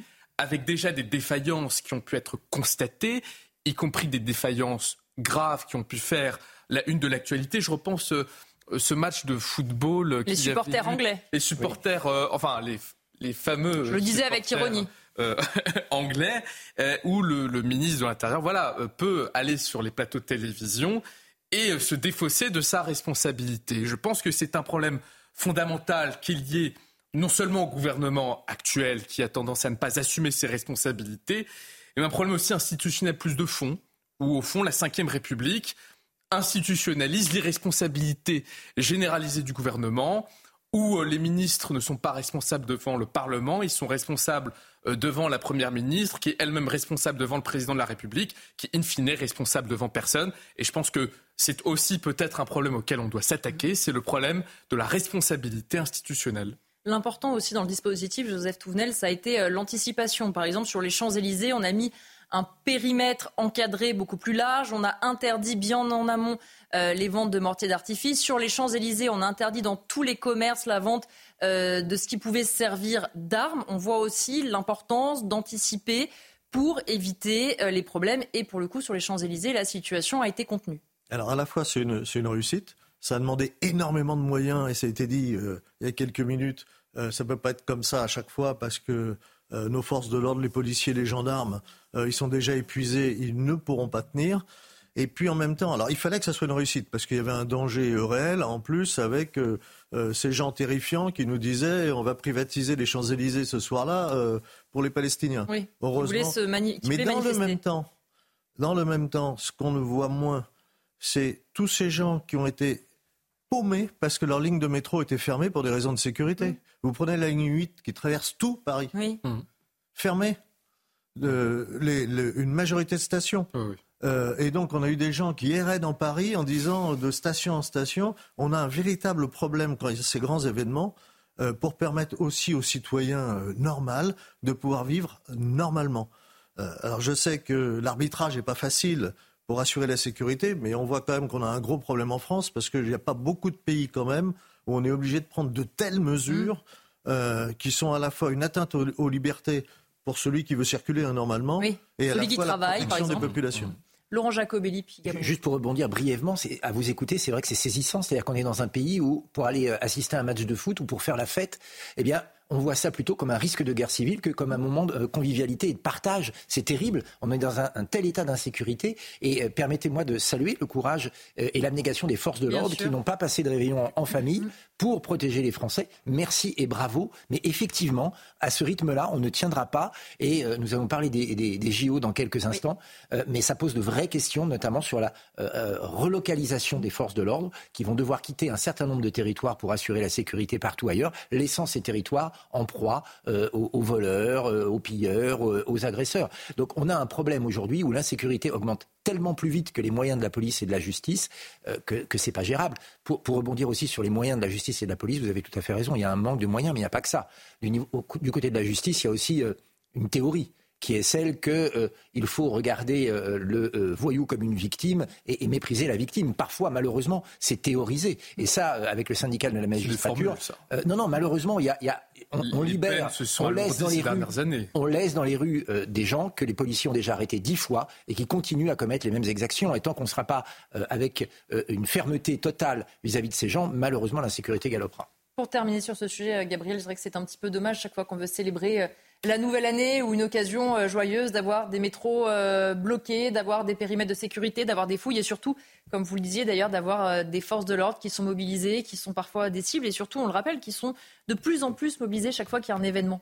Oui, je crois qu'on peut, on peut les saluer parce que c'est la, la, France silencieuse, corvéable à merci, euh, qui bat le pavé à chaque fois qu'il euh, se passe un, un, événement de ce type qui n'a plus de, euh, de, de, de, vie. Hein. Mm-hmm. Il y a bien longtemps qu'ils ne fêtent plus le, les, les, fêtes de Noël et du Nouvel An euh, en famille. Ils ont quand même une famille, hein, c'est pas des robots, rappelons-le. Donc euh, c'est vrai que c'est, ils symbolisent un peu cette France bien élevée qui se lève tôt et qui, et qui de ce fait est sollicitée plus souvent, plus souvent qu'à son tour. Mais un pays ne peut pas tenir comme cela sur la durée, c'est pas possible. Là, on a mis, on a tout donné 90 000 membres des forces de l'ordre, mmh. gendarmes, policiers, c'est tout ce qu'on peut faire. C'est tous les effectifs opérationnels. Donc, et, et, pourtant, on a quand même 700 euh, voitures brûlées. Là, d'ailleurs, là, là, il faudra peut-être euh, demander euh, des éclaircissements au ministre de l'Intérieur parce qu'il s'est satisfait de 10% de voitures brûlées en moins, mais un enfant de, en CM1 peut constater que 745 cette année comparé à 690 l'an dernier, ça fait pas 10% moins, ou alors il prend d'autres chiffres. Mais si on prend date à date, ça ne fonctionne pas. Donc je pense que le prochain journaliste qui interviewera euh, Gérald Darmanin, on confions lui la mission euh, d'éclaircir, ce point. Mais on ne peut pas, on ne peut pas, nous ne pouvons pas tenir ainsi. Ce n'est pas possible. Nous sommes là à l'os. Ça prouve que nous avons une, société en complète euh, effondrement qui ne tient que par la force de, son armée ou de ses forces de police. Et ce n'est pas une situation acceptable. Je voudrais qu'on parle maintenant euh, des Jeux Olympiques, puisque nous sommes euh, à sept mois des Jeux Olympiques et Paralympiques. Pendant évidemment plusieurs semaines, tous les projecteurs seront braqués sur la France. Et pourtant, les obstacles ne sont pas tous encore franchis. Les remises en question sont nombreuses. Les dates, les moments forts et les interrogations avec Marine Sabourin et Marie-Victoire Dieudonné. Il y a ces visages que l'on connaît déjà, comme ceux de Florent Manodou et Thomas Pesquet, et ceux que l'on découvrira les 10 et 15 janvier sélectionnés pour porter la flamme olympique. Début février, les Français découvriront les quelques 1700 médailles de la maison Chaumet. Un Graal pour les athlètes, absolument magnifique selon Tony Estanguet, patron de Paris 2024. En mars, le comité d'organisation recevra les clés du village olympique de Seine-Saint-Denis, qui accueillera 14 500 athlètes et leur staff. Les 45 000 volontaires et bénévoles, eux, seront réunis pour une grande convention le 23 mars. Enfin, la tant attendue flamme olympique arrivera à Marseille le 8 mai, à bord du Belém, le plus vieux trois-mâts français, avant de quitter l'Hexagone le 7 juin depuis Brest pour rejoindre la Guadeloupe. Top départ du défilé de la cérémonie d'ouverture, le 26 juillet à 20h24. Le président de Paris 2024, Tony Estanguet, comme la maire de Paris, Anne Hidalgo, sont optimistes. Les célébrations des Jeux vont être vécues par l'ensemble des Français qui le souhaiteront. Ça va être partout pour tout le monde. À tous les moments, ça va durer quatre mois. Paris euh, souhaite aussi que le moment des Jeux soit un grand moment de partage avec les Parisiennes et les Parisiens, avec toutes celles et ceux qui aiment Paris, qui seront là à ce moment-là. Une cérémonie qui fera l'objet d'une attention particulière, comme l'explique le ministre de l'Intérieur Gérald Darmanin. C'est la première fois dans l'histoire des Jeux Olympiques, mais y compris des grands événements euh, sportifs, type Coupe du Monde de football, que la cérémonie se déroule en dehors d'un stade. Ce sont donc près de 35 000 euh, forces de sécurité intérieure qui seront là ce jour J à Paris le 26 juillet 2024, ce qui n'a pas de, précédent dans l'histoire des forces de l'ordre. Si 70% des besoins en matière de sécurité ont déjà été couverts selon Paris 2024, la question reste majeure. Le quotidien des franciliens, lui, risque d'être bouleversé. Des restrictions dans le centre de Paris devraient être effectives de 6h30 du matin à minuit en véhicule motorisé. Prendre les transports en commun sera là aussi compliqué. Le préfet de la région Île-de-France soulignait début décembre un risque de saturation. De nombreuses incertitudes à 7 mois des JO, alors que le compte à rebours a bel et bien commencé. Laurent Jacobelli, il y a un mot qu'on a beaucoup entendu et qu'on entendra dans un instant dans la bouche du président de la République, c'est celle de fête populaire. Quand on voit le prix des transports, quand on voit selon l'UFC que choisir, qu'une nuit d'hôtel pas loin des euh, Jeux Olympiques ou Paralympiques coûtera 1033 euros en moyenne et qu'on ne pourra pas réserver qu'une seule nuit. Quand on voit le tarif des billets, vraiment c'est une fête populaire. Écoutez, euh, je crois que les mots n'ont plus de sens. Non, effectivement, c'est une fête euh, élitiste. Moi, je pense euh, aux salariés des usines de Florange, dans ma circonscription, qui participent à la fabrication de la flamme olympique. Mhm. On en est très fiers. Et je me dis que s'ils devaient payer leur transport, leur hébergement et leur place pour voir les compétitions, ben, ils ne pourraient pas le faire. Donc, on est là dans une compétition qui est faite pour en mettre plein les yeux, c'est vrai, mais il faut l'assumer. Il ne faut pas dire que ce soit une fête mhm. populaire. Ça restera une fête populaire dans la mesure où on pourra soutenir nos équipes à la télévision, applaudir lorsqu'ils gagnent, avoir ce, patriotisme heureux quand on, voit euh, une équipe euh, ou un joueur français qui gagne, mais, mais ce n'est pas voulu comme une fête populaire. Euh, mais j'allais dire, c'est pas le pire. quand on voit la vie que vont devoir mener les Parisiens, dont on annonce déjà qu'ils ne pourront plus prendre ni les voitures ni les transports, je ne sais pas comment ils vont faire pour aller travailler, je ne sais pas comment les gens vont faire pour venir assister euh, aux compétitions. C'est la chronique d'un enfer annoncé. Alors soyons optimistes, espérons que euh, tout se passe bien, espérons qu'il n'y ait aucun problème de sécurité ni d'organisation et que la France ait beaucoup de médailles. Mais ça pose quand même beaucoup de questions, et notamment de questions de sécurité. Parce On va en parler dans un ah instant sur la sécurité. Je vous interromps juste parce que c'est l'heure du journal avec euh, Mathieu Devèzre. Bonsoir Mathieu. Bonsoir Elodie, bonsoir à tous. Près de 30 000 migrants ont rejoint illégalement les côtes anglaises en traversant la Manche. Ce sont les chiffres de 2023 dévoilés aujourd'hui par le ministère de l'Intérieur. Un bilan en forte baisse par rapport à 2022 qui avait été une année record. Des chiffres suivis de près au Royaume-Uni où les gouvernements successifs ont promis de reprendre le contrôle des frontières après le Brexit. C'était une mesure attendue par les associations de lutte contre les violences faites aux femmes, les pôles judiciaires spécialisés dans les violences intrafamiliales qui entrent en vigueur aujourd'hui dans les 164 tribunaux et les 36 cours d'appel de France. Ces pôles doivent permettre de mieux coordonner les décisions des juges. Enfin, la Russie va intensifier ses frappes militaires en Ukraine. Vladimir Poutine a évoqué des représailles après le bombardement sans précédent de la ville russe de Belgorod. Le président russe précise que ces frappes seront menées sur des installations militaires. Merci à vous, euh, Mathieu Devez. On va continuer à parler donc des Jeux Olympiques et on va écouter justement ce qu'en disait le chef de l'État hier, puisque bien entendu, comme il ouvrait la page 2024, il a parlé de cette cérémonie. Écoutez-le. 2024 sera aussi une année de fierté française, sportive, puisque les Jeux Olympiques et Paralympiques seront chez nous, en France, et ainsi comme chez eux, en métropole comme dans nos Outre-mer. Nous serons fiers de nos athlètes, de nos artistes, de nos paysages, de cette fête populaire permise par des milliers de bénévoles, bâtissant aussi pour notre nation un héritage sportif, par notre engagement à tous qui commencera dès demain. Raphaël Amselem, évidemment, on a tous envie que ça se passe bien, comme le disait Laurent Jacobelli, qu'il n'y ait pas trop de problèmes et que la France, pourquoi pas, ait beaucoup de médailles. Mais quand on entend des spécialistes qui, notamment, ont préparé d'autres Jeux olympiques et paralympiques, on nous dit à sept mois, on n'est quand même pas prêt. C'est un euphémisme peut-être d'ailleurs. Ces Jeux olympiques posent une double difficulté. D'abord le fait que la dignité n'est pas garantie. Et je pense à trois thématiques en particulier. Un, les transports, où on mmh. nous dit que les franciliens ne payeront pas la hausse des prix, mais les associations de consommateurs nous avertissent déjà qu'il n'y aura aucune façon de discriminer entre les locaux et puis les visiteurs qui viendront euh, pour assister au jeu et donc tout le monde devrait subir l'augmentation des prix.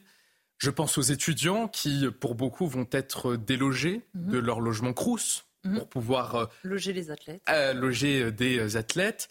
Et puis, troisièmement, la question des SDF, où des associations dénoncent le manque d'annonces, voire des politiques actives de la part de l'État visant à invisibiliser les SDF qui sont dans la rue, donc je ne vois en aucune manière en quoi cela peut être une fête populaire. Donc un, ces Jeux olympiques a priori ne garantiront pas la dignité et deux, ne garantiront pas non plus la liberté. Puisque des libertés aussi élémentaires que aller chez soi, se mmh, déplacer dans la rue, aller à son travail seront conditionnées. Nous avons le retour du QR code. Nous croyons l'avoir enterré. Il nous avait manqué. Avec euh, le Covid, nous avait manqué euh, depuis euh, la pandémie. Nous allons le retrouver avec des choses aussi farfelues que quand on accueille quelqu'un chez soi au balcon, il va falloir qu'il s'enregistre. Et donc, c'est inquiétant. C'est au-delà de, de, cet élément d'espèce, c'est la multiplication au fil des années de logiques d'état d'urgence. Mmh. C'est-à-dire une logique qui considère qu'au fond, l'état de droit commun n'est pas assez solide pour faire face à l'organisation d'événements d'ampleur, que systématiquement il faut poser le principe de la surveillance a priori de tous les citoyens. Mmh. Il faut rappeler qu'à ces Jeux olympiques, nous aurons euh, pour la première fois en France ce qu'on appelle des caméras augmentées, mmh. c'est-à-dire des caméras sur lesquelles on va appliquer de l'intelligence artificielle pour pouvoir détecter des comportements qui potentiellement peuvent être considérés comme suspects. Donc nous avons un retournement complet de l'ordre politique qui consiste à dire que la liberté n'est plus première, mais qu'elle est seconde. Et, c'est toujours le risque que nous avons avec les logiques sécuritaires, c'est que, au nom d'un risque euh, de sécurité qui est perpétuel, nous pouvons toujours plaider en faveur d'une autorité et de mesures restrictives toujours croissantes. Et pour conclure, je crois que ça, ça condense assez bien, au fond, la politique qui est pratiquée par Emmanuel Macron depuis 2017 nous n'avons ni la liberté ni la dignité. Joseph Tounel, on voit aussi que dans toutes les strates du maillage territorial, tout le monde se renvoie la balle. Les transports, quand ça marche pas, un coup on nous dit qu'on est prêt, un coup on nous dit que c'est de la faute d'Anne Hidalgo, la faute de Valérie Pécresse, la faute de Clément Beaune. On voit aussi que les autorités commencent à se dire attention, s'il y a un couac, je ne veux pas être responsable. Alors, quand on organise quelque chose cette importance, il peut toujours y avoir des couacs. D'accord. Mmh. Mais enfin, il y a un manque de préparation. Euh, quand on, il y, a, quoi Il y a 15 jours, ils se sont rendus compte que puisqu'il y avait des épreuves sur la Seine, il n'y aurait pas la circulation. Il y a une euh, semaine. Des, sur la Seine. Et donc, les livraisons qui, notamment, amènent un certain nombre de produits alimentaires sur Paris, ça ne serait pas possible. Ils ne s'en étaient pas rendus compte avant. Et rien que les céréales, c'est un manque à gagner d'un demi-milliard. la boulette coûte cher. C'est quand même, c'est pas neutre. Mm. Eh ben ça, ça n'avait pas été, ça pas été prévu. Et puis, la fête populaire, si elle y sera, il y aura le peuple des bénévoles. Mm. Ceux qui vont marner, qui vont travailler, qui vont se lever, qui vont euh, sans être payés, alors que dans le même temps, dans le comité olympique international, il y a des gens qui se gavent. Moi, je suis très très choqué par ce mode de fonctionnement. Euh, J'ai rien contre le bénévolat, mais là, il y a vraiment euh, une sorte d'exploitation. Et puis, euh, président de la République, euh, moi, je suis né à Paris. Je suis très content qu'il aime beaucoup Paris. Je suis un Parisien de naissance, mais il nous a dit un géo tous les 100 ans euh, en France, c'est super, oui, sauf qu'il y en a eu à Paris en 1924, à Grenoble en 1968, à Albertville en 1992. Euh, la France, ce n'est pas que Paris, Monsieur le Président. C'était un mauvais calcul, visiblement. Gabriel Cluzet, c'est vrai que la question aussi euh, des bénévoles, elle a fait un petit peu débat. Alexis Corbière, notamment le député de la France Insoumise, disait que certes, le bénévolat, c'était bien, mais qu'on pouvait aussi envisager d'autres types de contrats pour ces jeunes, notamment, pour que ça puisse être un premier engagement ou qu'ils puissent capitaliser un peu justement euh, sur ces euh, Jeux olympiques et paralympiques? Euh, C'est vrai que c'est curieux de tabler sur du bénévolat, sauf à imaginer que les Jeux olympiques soient une œuvre caritative. Mais a priori, c'est pas le C'est vrai que le modèle économique est, est, un peu curieux. Mais bon, après, on peut dire que personne ne force par définition un, un, bénévole à participer. Donc, de, pour cela, on ne va pas chercher une polémique plus loin que que, nécessaire. Non, moi, je, je, suis plutôt inquiète sur, euh, euh, comment dirais-je, tout le maillage euh, de sécurité mhm. autour des, des, Jeux Olympiques, parce qu'on va déshabiller Pierre pour habiller Paul. C'est toutes les, les, les, forces de l'ordre qui seront mobilisées sur les Jeux Olympiques, bah, ils n'ont pas le don d'ubiquité, donc ils mhm. ne seront pas ailleurs. les Parisiens qui et, et, ceux de la de région parisienne qui seront touchés qui, par, par, les Jeux Olympiques, qui auront fui, hein, parce qu'on compte aussi un peu sur la fuite des, des, des, riverains, euh, eh bien, pourront légitimement craindre pour, euh, bah, pour, leurs habitations. Euh, donc c'est vrai que tout cela et, l'impréparation qu'a évoqué Joseph Touvenel donne légitimement des, des, sujets d'inquiétude. Pour terminer, Laurent Jacobi, effectivement, la question de la sécurité. On voit aussi que, par exemple, la sécurité privée, ils ont beaucoup de mal à recruter. Et on nous dit qu'il n'y aura pas de vacances possibles à ce moment-là, mais on nous parle déjà d'arrêt maladie. Bien sûr, et puis on, ne fait pas cas de l'extrême fatigue, de l'extrême mmh. tension dans laquelle vivent nos forces de l'ordre. On va leur demander pendant euh, deux mois de travailler sans relâche, euh, de venir dans les grandes villes olympiques, en quittant d'ailleurs leur lieu d'affectation euh, premier, qui donc vont se retrouver ouverts aux cas de vent et à tous les criminels, en sachant qu'il y aura un autre phénomène qui est le renvoi effectivement des mineurs isolés et des migrants vers les campagnes, mmh. qui sont, on le sait, facteurs d'insécurité. Donc on va se retrouver dans certains villages avec l'arrivée de migrants et le départ de gendarmes. Et donc ça va être très inquiétant.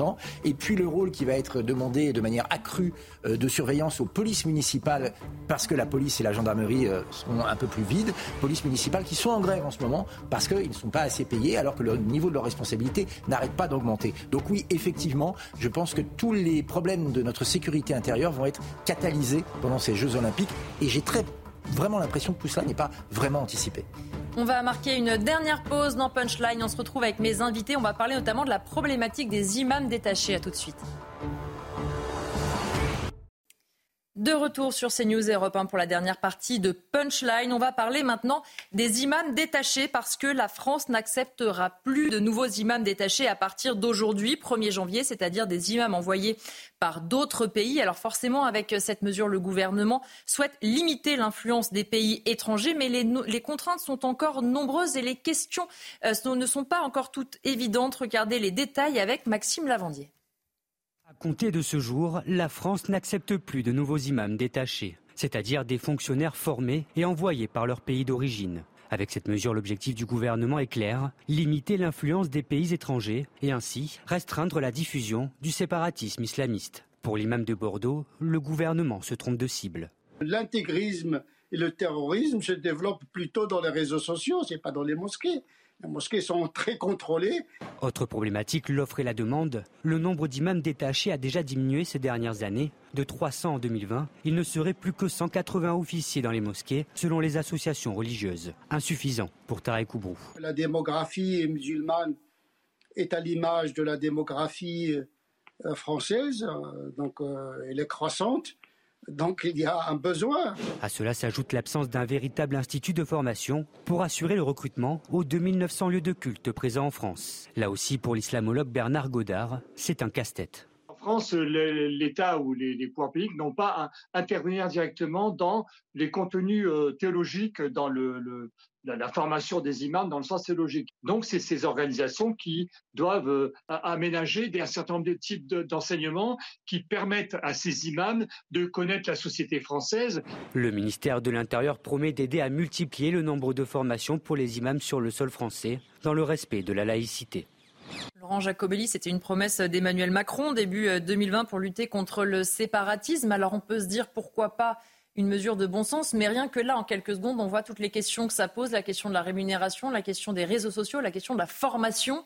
Rien que ça déjà. Ah ben, si on croit que cette seule mesure va régler le problème euh, de l'islam radical et du communautarisme en France, on se trompe. Euh, d'abord, ça veut dire pas de nouveau islam, mm. imam. imam. pardon, qui arrive en France. Or aujourd'hui, selon une étude du Sénat, c'est entre 2 tiers et 80% des imams qui prêchent en France qui sont des imams étrangers, qui sont venus exprès pour euh, prêcher dans les mosquées françaises. Donc c'est déjà le cas aujourd'hui. Or évidemment, un imam euh, algérien, marocain, d'où qu'il vienne d'ailleurs, vient avec sa propre culture, avec euh, son sens de son pays d'origine et ne vient pas ici pour travailler avec la France ou pour la France. Donc ça pose déjà un problème. Et plus que les imams qui arrivent, l'autre question c'est les imams qui partent ou qui devraient partir. Parce qu'il y a aujourd'hui des prêcheurs de haine. Mmh. Évidemment, pas tous les imams. Il y en a parmi eux. Mmh. Et ces prêcheurs de haine, qu'est-ce qui leur arrive? Eh bien, pas grand-chose au final. Euh, reprenez par exemple l'imam de Beaucaire qui avait appelé euh, à tuer des juifs. C'est mmh. quand même pas rien, surtout dans la période euh, dans laquelle nous vivons. Ça peut résonner à l'oreille d'un certain nombre de gens. Eh bien, que lui est-il arrivé Il a l'interdiction de prêcher. C'est tout. C'est donc l'appel au meurtre aujourd'hui mm. pour un imam, ce n'est que ça. Non, tout ça ne va pas. Il faut maintenant fermer les mosquées radicales, empêcher euh, mm. les euh, imams qui euh, prônent la haine, le crime, qui ne correspondent pas aux valeurs de l'égalité homme-femme en France.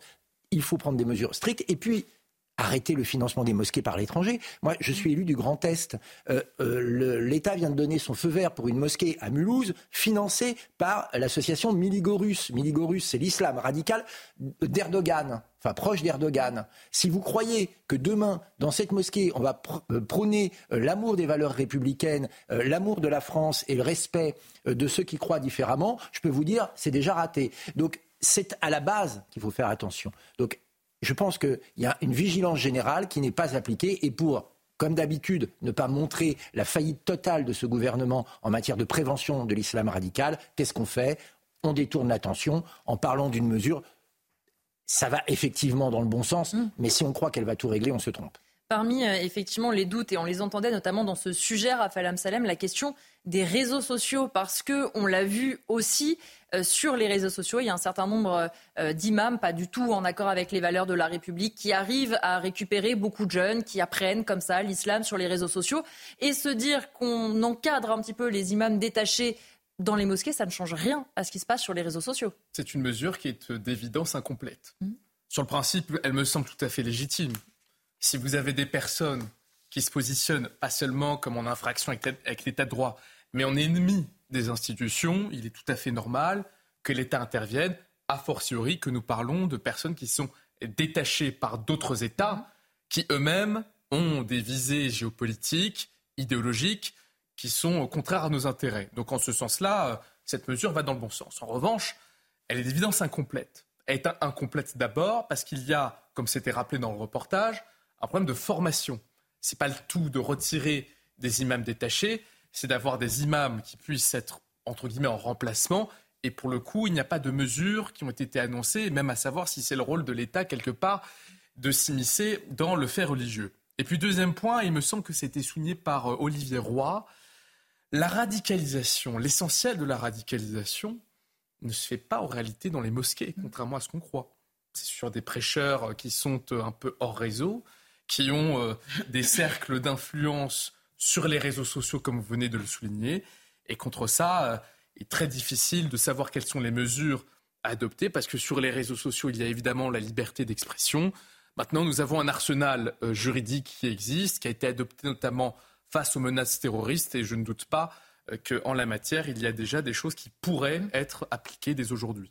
Il y a aussi la question, Joseph Tounel, de la formation, qui rappelée aussi euh, dans ce reportage. On a vu par exemple à Strasbourg un certain nombre de formations. alors évidemment, pour les imams qui n'ont pas de problème avec les valeurs de la République, on imagine qu'ils peuvent y aller bien volontairement. En revanche, pour ceux euh, avec qui, qui ont un problème avec euh, nos valeurs, on imagine que ça ne va pas forcément être les premiers volontaires pour aller assister à ces formations et que quand bien même ils iraient à ces formations, je ne suis pas sûr qu'ils en tirent grand-chose. Est-ce le rôle d'une république qui se dit laïque de former des imams? Non. Moi, je, qu'on aille un, petit peu plus loin, on ne va pas le faire ce soir, mais c'est pour moi une vraie question. Et euh, je pense que beaucoup de Français ont été surpris par les imams détachés, où on nous dit qu'ils sont environ 300 environ, c'est intéressant, c'est qu'on ne sait pas exactement combien ils sont. Ça veut dire qu'il y a des gens qui viennent représenter une religion sur notre territoire qui sont des fonctionnaires étrangers, c'est-à-dire qu'ils sont subordonnés à une puissance étrangère. Et ça passe à crème. Subordonnés à une puissance étrangère, euh, beaucoup viennent d'Algérie, on sait la sympathie que le gouvernement algérien vis-à-vis de, la France. Beaucoup viennent de Turquie, et moi, j'ai encore souvenir qu'en Méditerranée, il n'y a pas si longtemps, une frégate turque a allumé une frégate française, c'est-à-dire allumé sur ses radars de combat. C'est le, le dernier geste avant d'envoyer un missile. Et c'est ces gouvernements-là qui rémunèrent des fonctionnaires sur notre territoire. Oui, effectivement, c'est une bonne mesure, il était temps de la prendre. La question, effectivement, de la rémunération, Gabriel Cluzel, elle va devenir euh, importante puisque, euh, à compter du 1er avril, on aura un cadre spécifique qui sera mis en place pour permettre aux associations gestionnaires des lieux de culte de recruter elles-mêmes des imams qu'elles vont salarier elles-mêmes là, on se dit, il y a quand même un petit système occulte d'où viennent les fonds, etc. C'est toujours en fait la même question. C'est-à-dire que là, c'est un peu le serpent qui se mord la queue, cette histoire. Non, mais vous avez infiniment raison. Mais cette question des imams, en fait, c'est un serpent de mer, puisque vous parlez de serpent qui se mord la queue, c'est un serpent de mer depuis longtemps.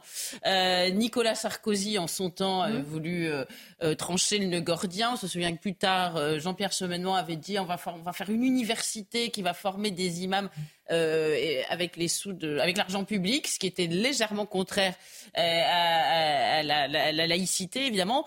Euh, donc c'est un vieux sujet dont on ne trouve pas le bout, tout simplement parce qu'il y a une méconnaissance, je pense, de l'islam et de sa dimension euh, politique euh, et que, que l'on ne veut pas voir. On veut considérer qu'un imam c'est un curé comme les autres, sauf que il n'y a pas un clergé constitué comme on peut trouver dans, dans, dans, la religion catholique, que euh, la loi de 1905, elle a été créée pour la religion catholique. On peut même dire que c'est le christianisme qui, qui, a inventé la laïcité, vous savez, avec la célèbre expression euh, il faut rendre à César ce qui est à César et à Dieu ce qui est à Dieu. Donc on, essaie euh, d'enfiler une robe euh, à la côte mal taillée sur, une religion pour laquelle elle n'a pas été, été faite et ça ne fonctionne pas. Moi, je, vois, on, parle des imams détachés, mais il y a un certain nombre de spécialistes qui disent mais euh, est-ce que nos, propres imams ne sont pas travaillés par le frérisme? Est-ce qu'ils ont besoin des imams détachés pour, pour être travaillés par cela? Gérald Darmanin aurait pu faire comme l'Autriche et décider d'interdire interdire le, frérisme, hein, les frères musulmans. Euh, il a dit d'ailleurs en novembre dernier, oui, on s'interdit rien, il faut voir ce que va faire l'Europe, parce que vous savez, la France a toujours besoin de, courir derrière l'Europe, de, sa bénédiction. Donc c'est vrai que c'est un petit aspect du problème. Vous parlez de la, du, du mode de rémunération qui mmh. va de, de fait euh, être euh, assez opaque et une sorte de, de, bocal de poisson rouge sur lequel on n'aura aucune vision. Mais c'est qu'un, encore qu'un petit angle euh, du problème. Je crois que nous, nous faisons face à, à, une problématique extrêmement vaste que nous n'avons pas voulu voir, encore une fois, parce que par une forme de mépris d'ailleurs pour, toutes les religions, nous n'avons pas voulu voir la singularité, la, la, part de singularité de chacune L'islam n'est pas le catholicisme, l'islam n'est pas le judaïsme, et ça ne va pas se passer euh, de, la même façon. Pour les quelques minutes euh, qui nous restent, je voudrais qu'on parle de l'inflation, puisque malheureusement l'année 2023, évidemment, a été marquée par ce phénomène. Dans certains secteurs, les prix ont atteint des records. Est-ce que cela va durer? Comment les Français ont vécu cette situation? Reportage de Laura Lestrade, Raphaël Lazreg et Adrien Spiteri. À la caisse des supermarchés ou sur vos factures d'énergie, les prix étaient particulièrement élevés en 2023 et vous l'avez remarqué.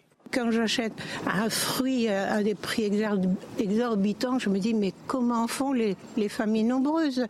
Ça, je me pose la question et je plains les mamans. J'ai un petit revenu, je ne peux pas m'offrir le luxe que j'offrais autrefois. Sur l'alimentation en mars, l'augmentation avoisinait même les 16% sur un an. Alors certains Français s'adaptent, changent leurs habitudes de consommation, mais espèrent des baisses sur certains produits en 2024.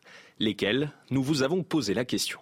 Les fruits, légumes et, et la viande. L'alimentation biologique en priorité. Le saumon, le fromage et les viandes. Ces Français ont-ils raison d'espérer? Le 21 décembre, sur notre antenne, Bruno Le Maire se montrait optimiste. La crise inflationniste, je le confirme, est derrière nous. Ces prix qui flambent qu'on a connus au cours des deux dernières années, c'est derrière nous. Nous serons sous les 3% d'inflation en 2024. Sur les derniers mois, la diminution de l'inflation se confirme, plus 3,6% en novembre contre 6,3% en février tour de table rapide pour terminer cette émission. Laurent Jacobelli, le pic inflationniste est derrière nous. Combien de fois l'a-t-on entendu Oui, ça fait, plus, ça fait plus d'un an que Bruno Le Maire nous fait le coup, donc je, je, je conseillerais Cette fois, c'est peut-être la bonne. Et à vos téléspectateurs de prendre ça avec méfiance. Tiens, par exemple, euh, le prix du gaz va augmenter, puisque vous savez qu'il y a un certain nombre de taxes sur les, distributeurs qui vont elles-mêmes augmenter, doubler même. Euh, le, euh, le, calcul de la taxe foncière va augmenter de 4%, puisque l'assise la, de calcul va augmenter. Donc vous voyez, les, les nouvelles qui nous arrivent ne sont pas forcément des bonnes nouvelles après une année assez compliquée. Nous, on propose avec le Rassemblement national des choses très concrètes. Hein. La baisse de la TVA sur les énergies euh, de 20 euh, jusqu'à 5,5 euh, comme un produit de première nécessité. Sur 100 produits de première nécessité d'alimentation ou d'hygiène, TVA temporairement évidemment à 0%. Voilà des mesures très concrètes qui font que les Français pourraient vivre mieux. Il faut savoir que le paradoxe, c'est qu'avec l'inflation, l'État s'est gavé. Les recettes fiscales n'ont jamais été aussi énormes qu'en 2022. Elles vont être encore supérieures en 2023, au moment où les Français se serrent la ceinture. Il faut changer les choses et écouter un peu l'opposition. Ça fera du bien à ce gouvernement.